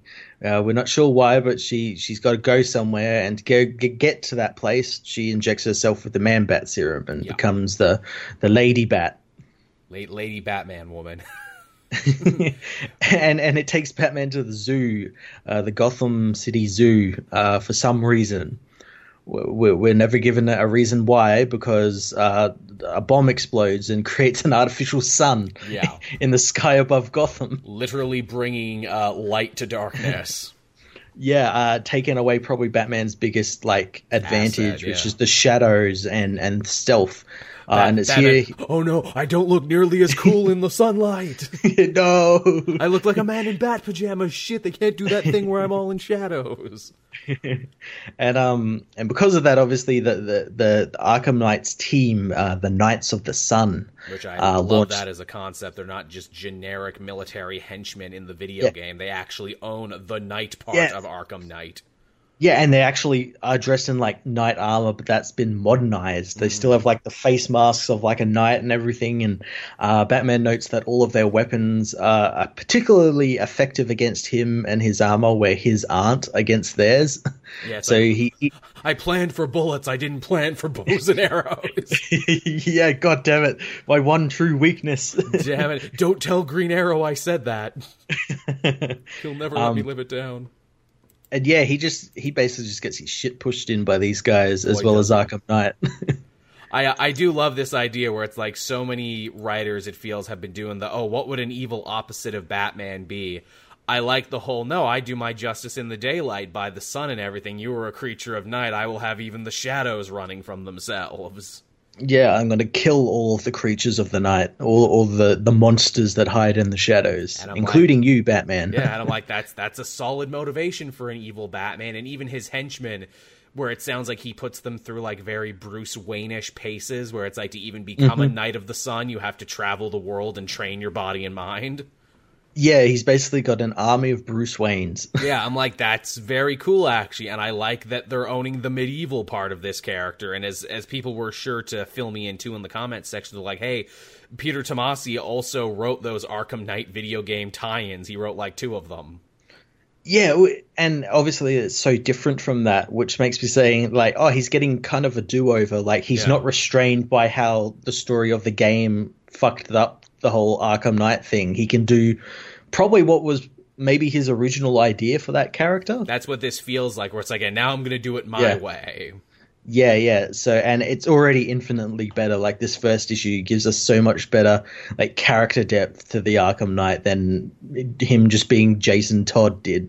More interesting, better aesthetic. Uh, better kind of motivation, although I'm Mm. sure we'll find out the motivation behind the motivation. And also, too, now you have the added mystery of being like, well, it's certainly not Jason Todd, so who the hell is it under the mask and why? Yeah, I, I have a theory that like because the way Arkham Knight was talking about how like he was talking about him and Batman being kind of the same. In, in ways, I'm thinking like, oh, are they gonna like do something where it's like a clone of Bruce or something? Like, like like Raz made a clone where it's like, oh, this is if Batman accepted my deal or something. right. Well, it's, you know, it's been a while since we've had a Bat clone. Yeah, I, I am intrigued to find out. You know, it would be fun with this guy too to really put him over. The first thing he does is he kills all the other anti-Batman characters. Okay, Wraith, I'm going to kill you now. Yeah, all the characters that like tried to do the Arkham Knight before the Arkham Knight. That tried to be evil Batman. Okay, Taskmaster or not uh, Taskmaster, but uh, the other guy, Prometheus. Yeah, Prometheus, you're dead now. Yep, Terminus, you're dead. Terminus, yeah, all, all these other evil alternate Batman. That's what I would do. I would go full on Hobgoblin with it to be like, no, I am the one true king now. there will only be me. I guess you'd also have to kill the Batman who laughs, but that's a that's its own story. Yeah, yeah. We'll, we'll, we'll go into that because uh, we had that one as well. oh yeah, that was also this week. Yeah, the uh is not quite penultimate. There's six, and this was six of four or four of six. Yeah, and uh, we it's cool because they kind of give us like the origin of like that headdress that Batman Yeah. Who Laughs wears and like why he wears that, and we find like out obviously that. it's made it's made from nth metal and it allows him to like focus like what he sees, so it's not just all like crazy monsters and that take over his mind and everything. It gives him thought that was video cool. game- it gives him video game vision, basically. Oh, I can turn on my bat vision. I can turn on my detective vision. Yeah, and that's why Bruce made his own. He wasn't turning into the Batman who laughs. He made it because he figured out that's why he has that, and he thought, "Oh, well, I'll use that." And of course, Alfred's like, "Don't be fucking ridiculous, Master Bruce." I, lo- I love beat, beat the shit out of you. I love that they got into a fist fight. I, I love the dialogue as well. It's like I've never fought Alfred before, and it's like, "Oh God, he could beat me. he Yeah. could kill me." I, I love that that he was that like Alfred was actually getting some really good licks in, and I'm like, man, how many times has Alfred wanted to lay hands on this guy? it's like I can do this now. Yes. I'm sure he thinks every night, second, this is how I'd kick his ass if I could. I know you better than you uh, than you know yourself. I know all your old injuries because I repaired them. I know if you're slow on your left side. See, that's the real threat right there. What if Alfred ever went evil on Batman? Oh, oh no. He literally knows all his secrets. He couldn't sign a check. He'd die in his own filth. I know what you're allergic to, Master Wayne. Shellfish. yeah, yeah, so I've spread it all across the city. oh no, peanuts. oh no, latex. I'm trying to think what's the funniest thing Batman to be allergic to. But yeah, this this was a fun one. We get to see another multiversal uh, Bruce Wayne. This time, a guy who became warden of Blackgate Penitentiary, and that's how he chose to fight crime in his world. Yeah, yeah, and um, yeah, they do some they do some like quite interesting stuff with the Joker because the Yeah. the Joker is, is now like back alive. Yeah, he's fine. yeah, he, he's ah that didn't kill me, you know, cutting me open and whatnot. He's, he stitched fine. himself back up. He's good. Yeah, Alfred knew what he was doing. Uh, he's, he's a great surgeon. It's it's great to hear the Joker speak his mind here, and Batman's like, "Oh, so you've come to kill me, huh? You've come to ruin Gotham like you always wanted to." And the realization from Joker being, "No, no, I, I, I never, you know, I might say I want to kill you, I might say I want to destroy Gotham, but truth is, what I really want in my most private moments is a scenario where we both lose." Yeah, yeah, yeah. Well, that's the thing. Like, Joker's never really wanted to kill Batman because if he kills Batman, what is the Joker then? The like, over. Is yeah, nothing, nothing will happen then. But yeah, yeah, I like the the idea that like, yeah, he wants it where like Batman loses, but also he loses. Yeah, that's that's my ultimate revenge. And if the Batman who laughs wins, well, that's still a Batman who wins, isn't it? Yeah, so we've got to kind of team up. Yeah, in a we in a weird, weird way.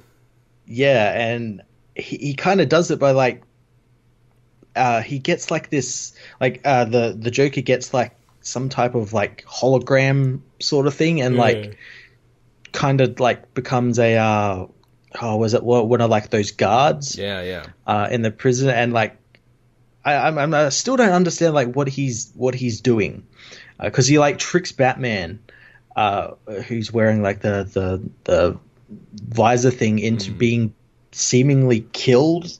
Yeah, it was it was a But- whole thing where it's like, oh, you know, see see my true face, see the madness of it, and then you know they obviously think that he's the Batman who laughs because he looks like him because he's wearing the stupid visor. yeah.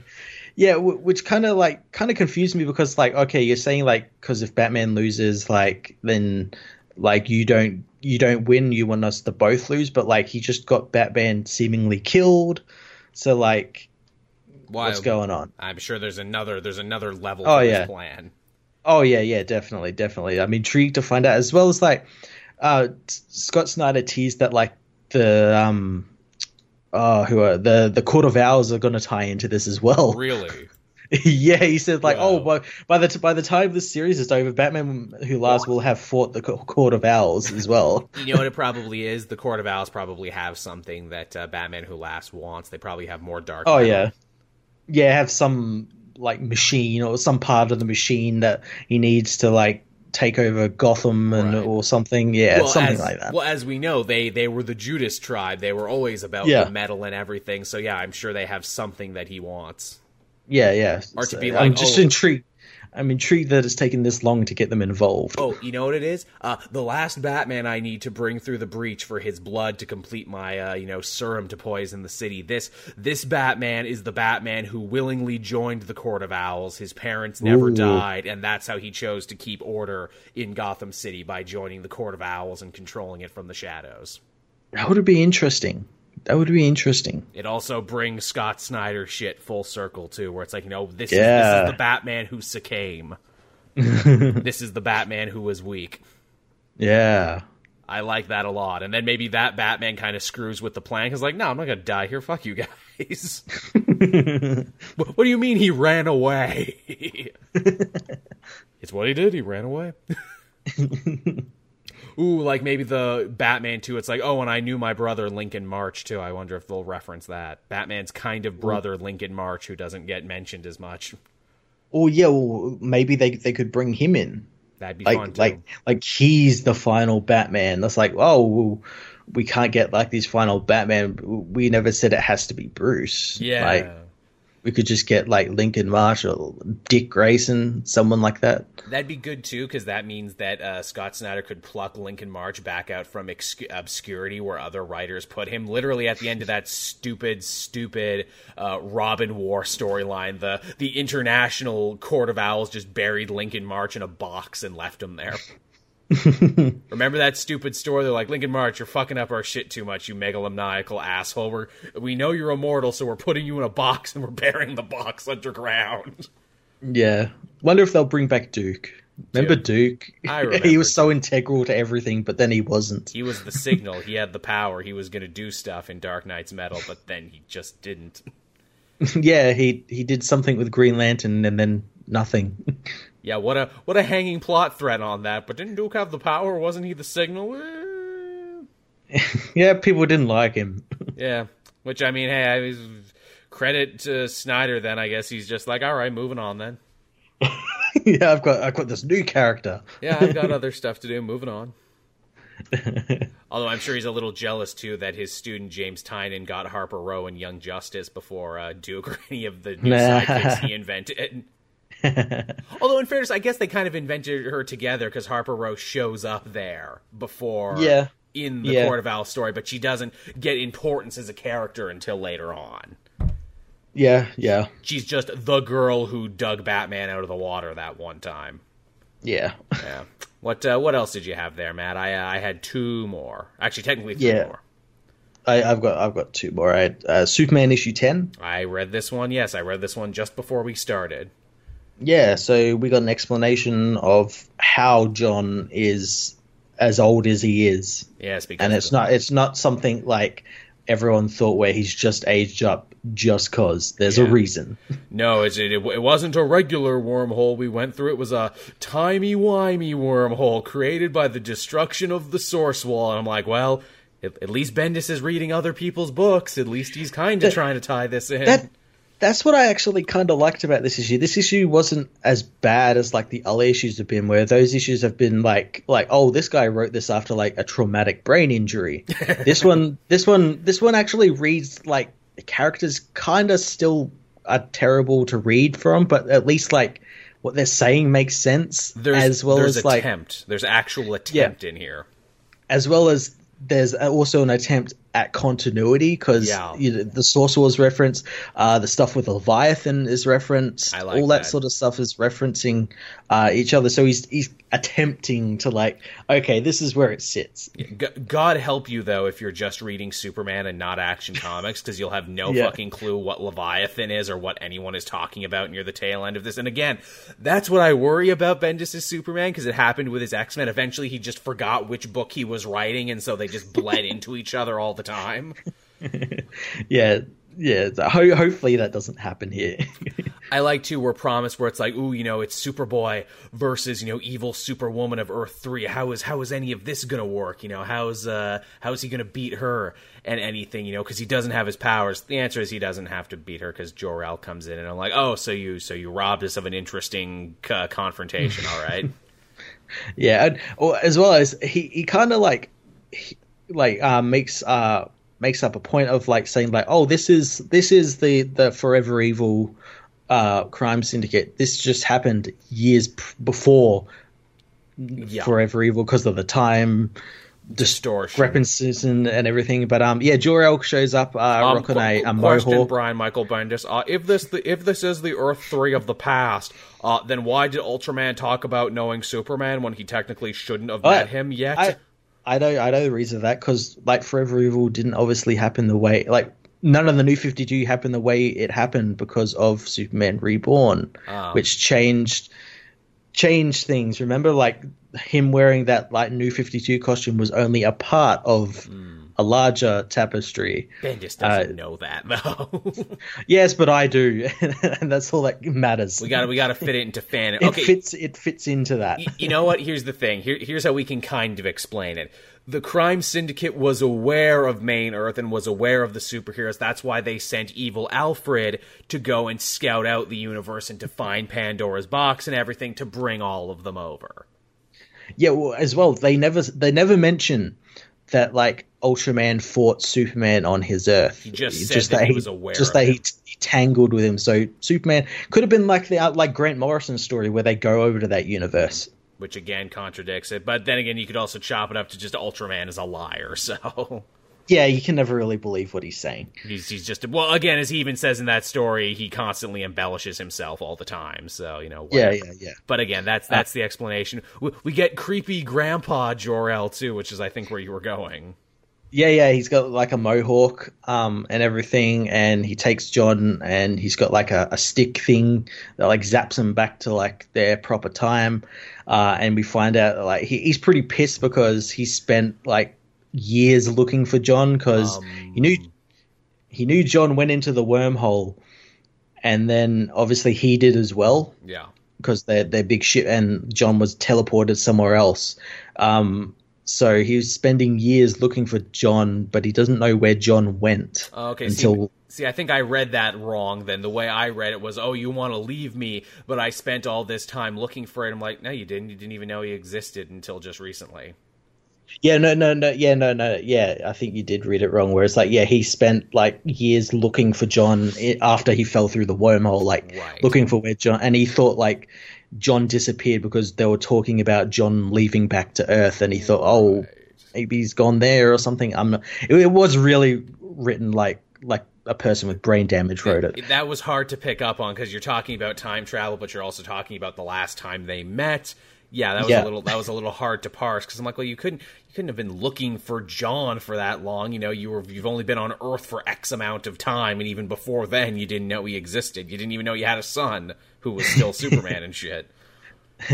Uh, but yeah, we're, we're actually given an explanation and a, a kind of cool sciencey explanation, sci-fi explanation about how John aged. And it was when he went through the wormhole, he was stuck in obviously uh, Earth three or two or whatever you want to call it, um, and he was stuck there for a number of years. So when he came back through the wormhole, his body caught up with himself, so he aged seven years because he was stuck on that Earth for seven years, even though it felt like three weeks to him. This this techno mumbo jumbo example or uh, explanation too would also seek to imply that if you could do it one way, you could probably reverse it as well. Yeah, so it's there. It's not going to happen straight away. No. Uh, as I've explained multiple times to people in my comments section, it's like, let the story play out. But the Let- let option is play there out. now. Exactly, exactly. He's building for that option. Uh, let the story play out. Again, talking about continuity, we find out the reason uh, Jor-El and uh, John got separated was because everybody's favorite new character, Rogol Zaar, attacked them. yeah, Roger Zerg attacked. Um, and he, he attacked with General Zod and Jack Zerg. I know he, he partnered with the Jack but General Zod's very interesting. Yes, because Superman did a dickish thing leaving General Zod in the Phantom Zone when they last met. General Zod had actually come all the way to try and help him and actually fought Rogol Zaar alongside him. Yeah, so maybe maybe that's just like the reason why it's like, oh, like Ro- Rogol Zaar's like, oh, I'll just team with this guy for now because Yeah. he's got a bone to pick with Superman as well. When we kill Superman, I'm just going to kill these guys. Yeah, but again, and again, if, if you want to see what happened there, I guess wait for the big Supergirl crossover that's going to be happening with this book. yeah, um, yeah. So their ship gets attacked, and Jor-El managed to zap um, John back to Earth, uh, back to just before he met his father again. So that brings And- it all full circle, and we're all caught up. Yeah, yeah. And, uh, again, as I said, like people about comments were like, "Oh, why wasn't this told?" And it's like this is storytelling. You, you you have a big reveal, and then you're like, "Well, this is what happened to that to get to that big reveal." It's, and I, I'm convinced as well. Like, if this story was exactly the same, but just had like Tomasi's name on it, people would be like praising it. But because it's got Bendis' name on it, Well, because we, we trust Tomasi, we don't trust Bendis. but that's the thing. Like, people aren't even giving like the story like a chance to like be told. Like, Right. like, like, like first issue, everyone expects like. Well, I get people commenting, "Why did this happen? Why did this happen?" It's like I don't know. Let the story like unravel over the issues. yeah. You know, like you do with all these other issues. I, I I did like they did offhandedly mention Damian and the Super Sons, and it's like, hey John, now that you're back, are you going to talk to Damian? Eh, maybe not right away. I, I that that is one thing I really hope he does. Like he, he goes and sees Damian while he's older. It's like I'm much more taller than you now. yeah, seethe, seethe. It's like, hey Damian, what have you been doing? Well, I'm like, I started a new team of super edgy titans, and now we're locking people up in an Abu Ghraib prison, and I attempted to murder a bunch of people. Oh, Yeah, I run a gulag now. What about you, John? oh, you know, I just new pants. yeah, no, new costume. Uh, I went and like I, I fought like my mom in like uh, an, an alternate dimension where she was like an evil crack whore. My mom's evil in this earth, and I fight her all the time. You're not special. is what he would say. you want to play Nintendo? okay. You'll be my older friend. Hey, will you buy me and the rest of the Titans beer now that you're older? we can complete the edginess. yeah, there you go. Buy us beer. Sign us up for a porn subscription. you know that stuff's free online, Damian. I'm not going to steal. I kill people who steal. Support the official release. uh, but yeah, that again, I don't know if I liked it as much as I've been enjoying action, but this was definitely a move in the right direction. This was a better issue than whatever the last couple of issues have been. He, he he's attempting something. Most definitely. Uh, what was the other one I had here? Uh, I'll be quick on this one. I had Web of Venom, Cult of Carnage, number one. Oh, tell me how good Venom is being. Oh, Venom is amazing. This this is all here to build up to the Absolute Carnage event, and uh, they actually bring back a ton of characters and a ton of places from Carnage's history in one issue. Oh, nice. Yeah, so uh, Misty Knight is actually investigating uh, what's been going on here, uh, which I think is amazing that Misty Knight needs to be in more things. Mm-hmm and awesome. Uh, and she goes to the town that Carnage had taken over in that storyline, Carnage USA. Okay. Because a bunch of the graves have been dug up, and a bunch of the bodies of people that Carnage had controlled are all missing their spines. Oh no. yeah, I know. Someone defaced a graveyard and took their spines. Uh, Misty's partner had gone in there first, and her partner turns out to be John Jameson, the Man Wolf, J. Jonah Jameson's kid. Oh, uh, yeah. Yeah, the guy who's like an auxiliary Avenger at the moment. Yeah, a guy who has also had a long history with Carnage. He was in the Gerry Conway book fighting against him when he was part of that military outfit. And he also was head of security at Ravencroft Institute, where Cletus Kasady was uh, in prison for all those years.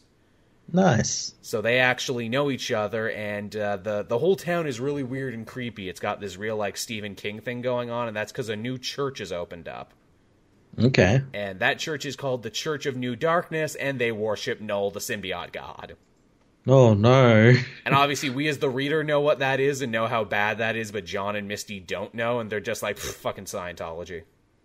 it's like, oh, well, how bad could this be? They they just want like they just don't pay taxes and yeah. they want us to donate like a couple of grand a, a year. You, you know, know, how bad could this be? You know, the regular evils of organized religion, not super evils of organized religion that worship a symbiote god and, and uh, we see that Carnage has gotten like a bunch of new people to join his cult. Uh, obviously, there's like a bunch of symbiote related villains, but also a bunch of people who were on his team during like the original Maximum Carnage. So the Spider Man doppelganger is there. No, no. Cause why not? And then you know John Jameson's like, "I will stop you, Carnage," and Carnage is like, "You can't stop me." But also, I love the idea of having a werewolf on my team. Give that man a symbiote. yeah, oh no, werewolf symbiotes. yeah, give him a symbiote, then wipe his memory, then have Misty pick him up and take him back to civilization, he'll be my sleeper agent and not even know he's my sleeper agent. and I'm like, man, you guys are really thinking ahead, aren't you? And also, bring me more delicious spines. yeah, I need more spines. well, I guess the idea being is that because as we learned in Venom, anyone who ever has had a symbiote, it leaves like a, it leaves like a little trace on you and everything of genetic material, and if you take that off a person, you can access bits of their power and personality. And I'm guessing that all of that is kept in the spinal region. Yeah, yeah. So he's, he's got to crack open those spines. Got it like a big juicy lobster and get the sweet, sweet symbiote juice out. and I guess Carnage's idea is like, well, I might as well retrace my steps and go back to all the places I've been and collect all my genetic material before I move on to other stuff. Mm, yeah, he's spreading that genetic material all over the place. all over the land, all across America. Get that Cletus jelly. yeah, just ropes and ropes of it everywhere. oh, terrible red ropes of evil. also, get ready for my event, Absolute Carnage, coming soon. There'll be so much of it. I, I, do love the idea that this is an issue to tide you over, where it's like, what happened to Carnage? Oh, he's doing evil shit in the background. Wait like a year and a half, and we'll get back to this and see how evil he's been since then. oh, you know, the, the cult of new darkness, it's taken over. It's the hot new celebrity religion. That's all we need is a celebrity endorsement. Uh. hey, Tom Cruise, you want to talk about our religion? but yeah, uh, Web of uh, Venom, Cult of Carnage, great stuff. Loving this series. Frank Tieri wrote this, not uh, not Donny Cates. Nice, nice. It's good that the, the, the there's still like uh, some symbiosis between the the the, writers. a, a, lot of symbiosis. He actually liked the video and told me on Twitter, and I appreciate that one. That oh, happened. nice. Yeah, that awesome. Was a, that was a nice thing. He's a good guy, Frank Tieri. Uh, now I only had one last one, but I'll let you go because I feel it's probably the same yep. book. Uh, well, it probably isn't because I know you're going to talk about Avengers. Um, ah. but I'm going to I was going to talk about uh, Supergirl issue 29. Oh yes, go ahead with this. Does it, does it does it tie up with what's happening in Superman at the moment? It, it kind of kind of does, kind of does. Hmm. Uh, so Supergirl obviously has been uh, out in the universe hunting down uh, uh, the true origins of Roger Zerg and uh, and the Circle, this uh, kind of Illuminati cult plate people made out of all the all the key races in the universe who've been manipulating things behind the scenes. Um, and she finds like the next step in uh, Addis Abapa's uh, like will or confession, um, and this sort of details the origins of the the circle that they came about because they saw the universe was always falling into like butchery and conquest. So they're like oh we'll get together like the Rannians the Thanagarians the Guardians all the warriors. um, all these different races. And um will basically be like the people that like shepherd the universe into proper ways so they don't get too too you know warlordy. Sounds about um, right. uh, and they came into possession of and what they would do is they would sort of fix races that they saw as blights um, and sort How of like point them in effect. point them in the right direction. But then one of their one of their people Gandello this like crazy crystal lady kind of like got drunk on power and she's like well i don't like all these races. And they're like oh i can't do anything against those races. She's just like fuck you. And just like killed like a bunch of Coluans and all these all these races. And um she and they end up getting uh Rogol Zaar who was apparently the last of his race um and uh, he was filled with rage and everything, and they would use him to like do their dirty work because no one would champion. question, no one would question uh, like a, a, warlord like committing genocide on a planet. They think, oh, it's just a fucking warlord doing it, not some secret Illuminati cult or anything. Okay, you know, um, I, I, like that where it's like, why was Rogol Zaar picked as a champion? Because he looks like a fucking monster, and no one's going to ask yeah. questions when you see that face yeah. show up. Yeah, yeah, yeah, and um, but they found out that he was kind of hard to control, as you know you would like, a big monster warlord. Uh, and Gandello saw an opportunity in this, so she's like, okay, so what I'll do is I'm gonna let you use this device that I stole from Zor-El and Mm. repurpose. It was a device that was used to create planets. She reverse engineered it so it would destroy planets. Um, Wow. You're going to use this device to destroy Krypton because Krypton is a blight because they're you know getting too powerful and all that sort of stuff. Um, so he does. So he does that, and um, so it really isn't Rogol on his own that destroyed Krypton. Right. It was Gandello and the Circle. Um, and the the Circle obviously banish her because they're like, oh, we can't have any of that sort of stuff. You do too much genocide at once. naughty, naughty. and um, yeah, she goes against them, and like, and she's the one who's been like killing them off. Um, so she can take all of their power Interesting. and she's also been using the cult of Zaar, which is like this this cult that worships Rogol Zaar uh, and his warrior prowess uh, to hunt Supergirl and Xander. Xander also being her adoptive son. ah. Um, she she like took took him under her, her wing after like committing genocide against all of, all of his people and everything. well, this sounds um, good. This sounds like everything is tying Yeah, together in a nice it sounds package. like it sounds like Marc Andreyko is actually doing something with this. Um, and yeah, yeah, it, the the book ends with like Kara. Kara's obviously got the axe, Right. uh, Rogol's axe, and uh, she's been wielding it, and she wields it in front of this cult who drop everything they're doing because they they know the axe is is is Rogol's cult, and they start worshiping her because she's like, oh, well, she has the axe, so she's obviously killed Rogol Zaar You're our new um, cool to get the axe. So yeah, yeah, you're you're our new new new god now. But Rogol's in Rogol can actually is actually watching all of this in the Phantom Zone because he's connected to the axe, so we can see what Supergirl is up to, which is really cool. Um, but yeah, Gandello shows up and is like, ah, behind it all, ah, I'm gonna kill you all now. G- Gandela was behind it all. yeah, yeah, yeah, exactly.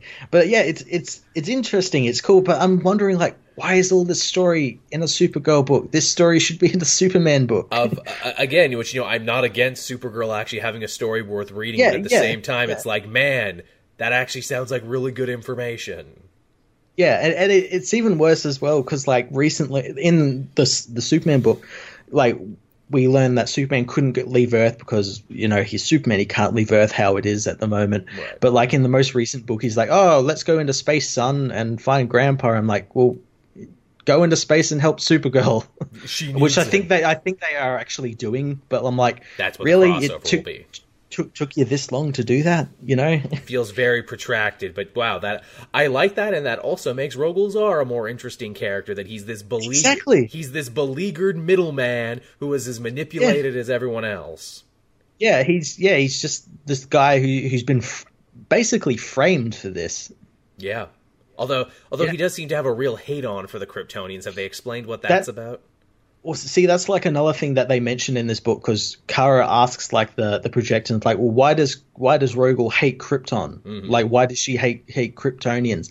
And uh, it, it, just convenient bit the the the, the recordings like I do not have that information. Nah. That's elsewhere. And like, ah, they're saving that for another issue. I imagine we're going to find event. something like like the the the the Kryptonians because they were like evil. You know, shitlords of people probably used his race as like farming tools or, Or something, something, yeah. or war horses or something. Yeah, the, the, the Kryptonians killed my parents in an alley one night, yeah, and then out for their jewels and, Yeah. and their pearls. and I swore to war on them for all time as Rogol Zaar. Yes, I'll become the Roger Zerg, and You know, it would be really funny actually if they're like, "Oh no, they they actually just made him think that. They just brainwashed him into thinking the hmm. Kryptonians did something bad to him."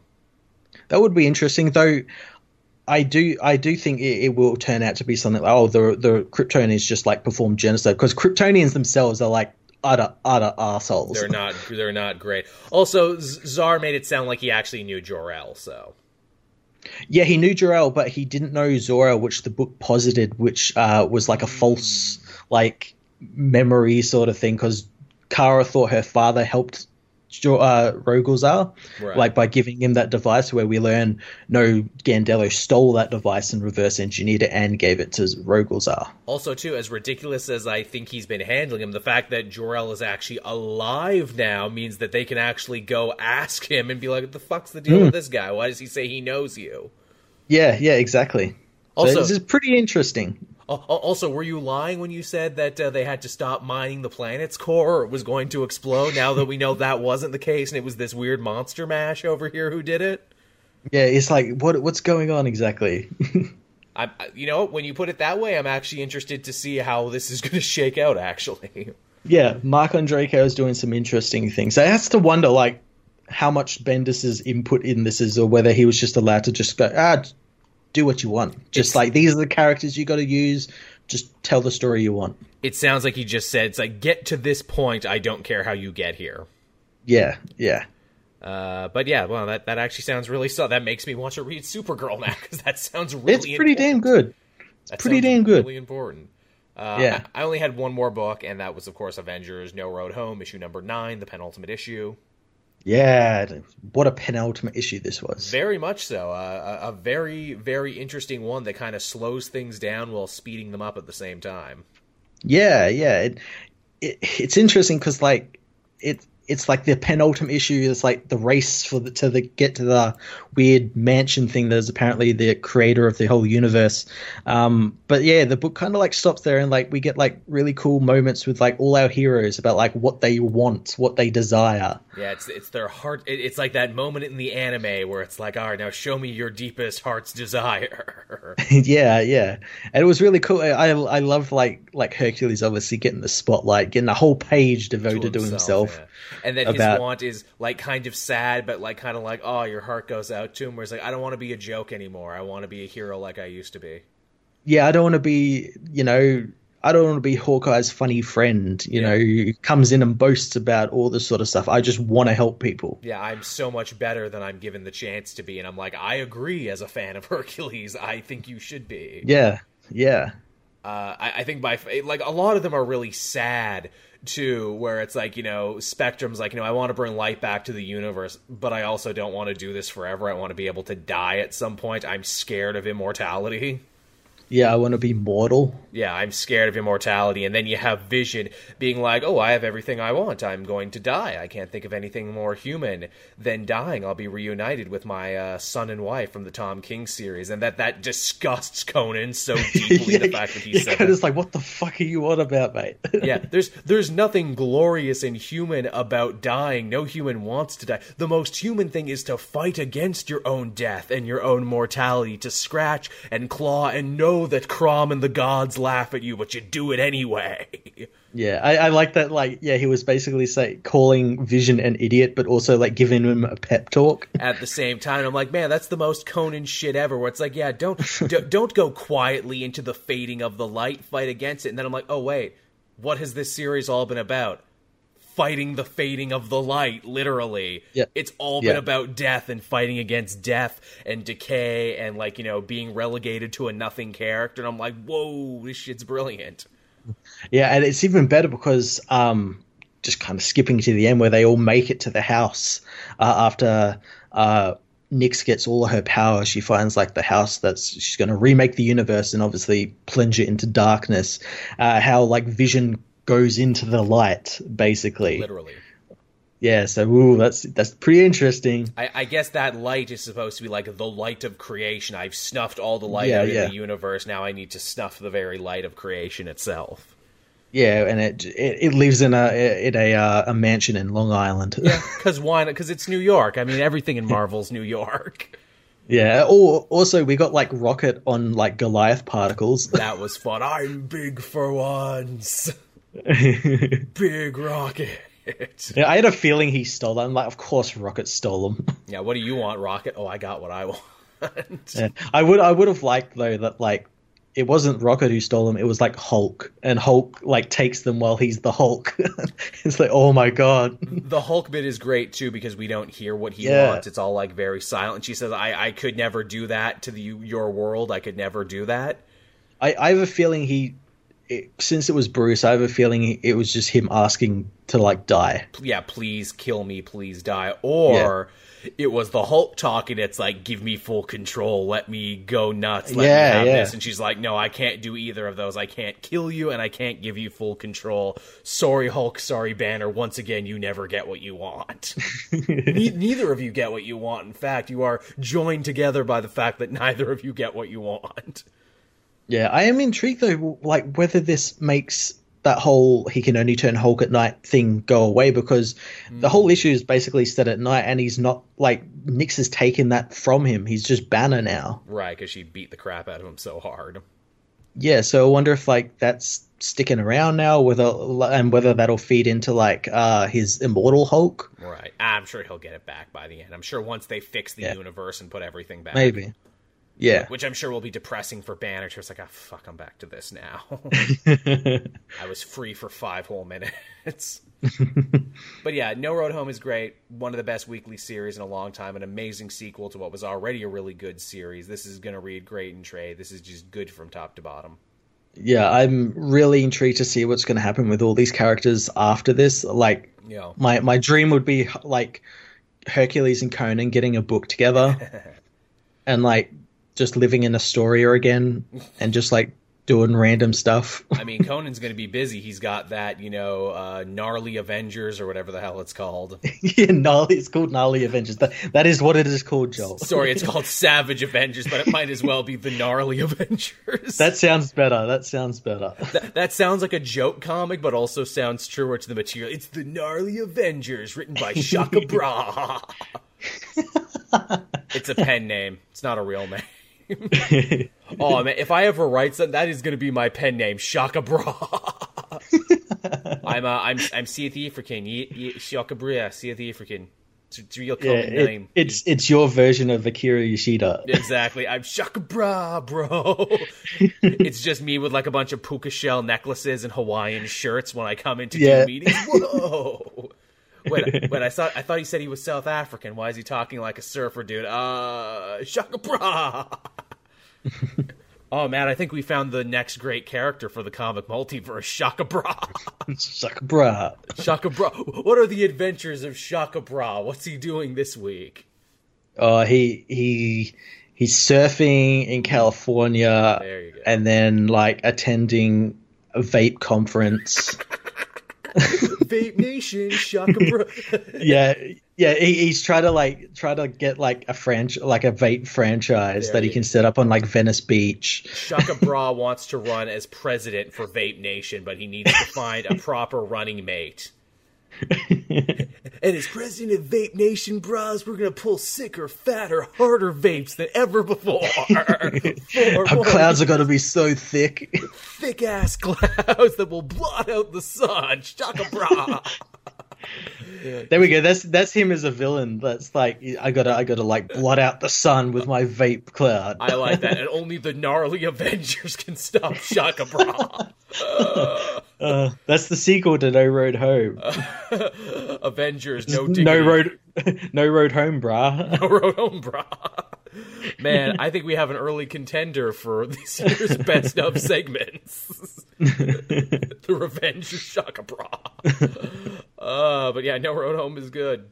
Should, should it is. It. It's good stuff. If you've been trade waiting, now's now's the time to start. You can probably read it all by the time the next issue comes out because it comes out next week. Yeah, comes out this Wednesday or today by the time you're listening to this show. Yeah, we might already have known how it ended. We, we might. yeah, we might. We might already know. Uh, so, anything else to talk about, Matt? Did you have any more books, or was that it? Ah, uh, that was it. Actually, that, that, was it, everyone. That was a good, long, strong, thick vape of a show, is what that was. that's what we're going to start calling them now. So, thank you for so much for watching and listening. We hope you enjoyed it. As always, if you're a patron, you get to listen to it first before anyone else over on Patreon.com. Uh, you can become a patron for as little as a dollar a month. Every donation is really appreciated. Never expected, always appreciated. Thank you, everyone to who already is a patron. That's our little way of giving back to you. Everyone else can watch the video version of the show, the version you're watching right now. Wednesday at 8, I always try and get that up, and uh, the audio version sometime the next day on SoundCloud and iTunes. And thank you, those people, too, for uh, not only listening there, but for downloading and for leaving reviews because that's really good for us. Yeah, yeah, yeah. Boost us up in the in the in the numbers. Boost us up. Help our internet dicks grow strong and defiant in the internet podcast game. It's really important. And uh, anything to promote, Matt? Anything? I think I think next week we were talking about doing uh, Infinity War commentary. Yeah, well, yeah. Well, by next week, well, I by this time next week anyway, I will have seen Endgame. Um, so yeah, probably a, a, a commentary for Infinity War. I think that would be much suited. yeah.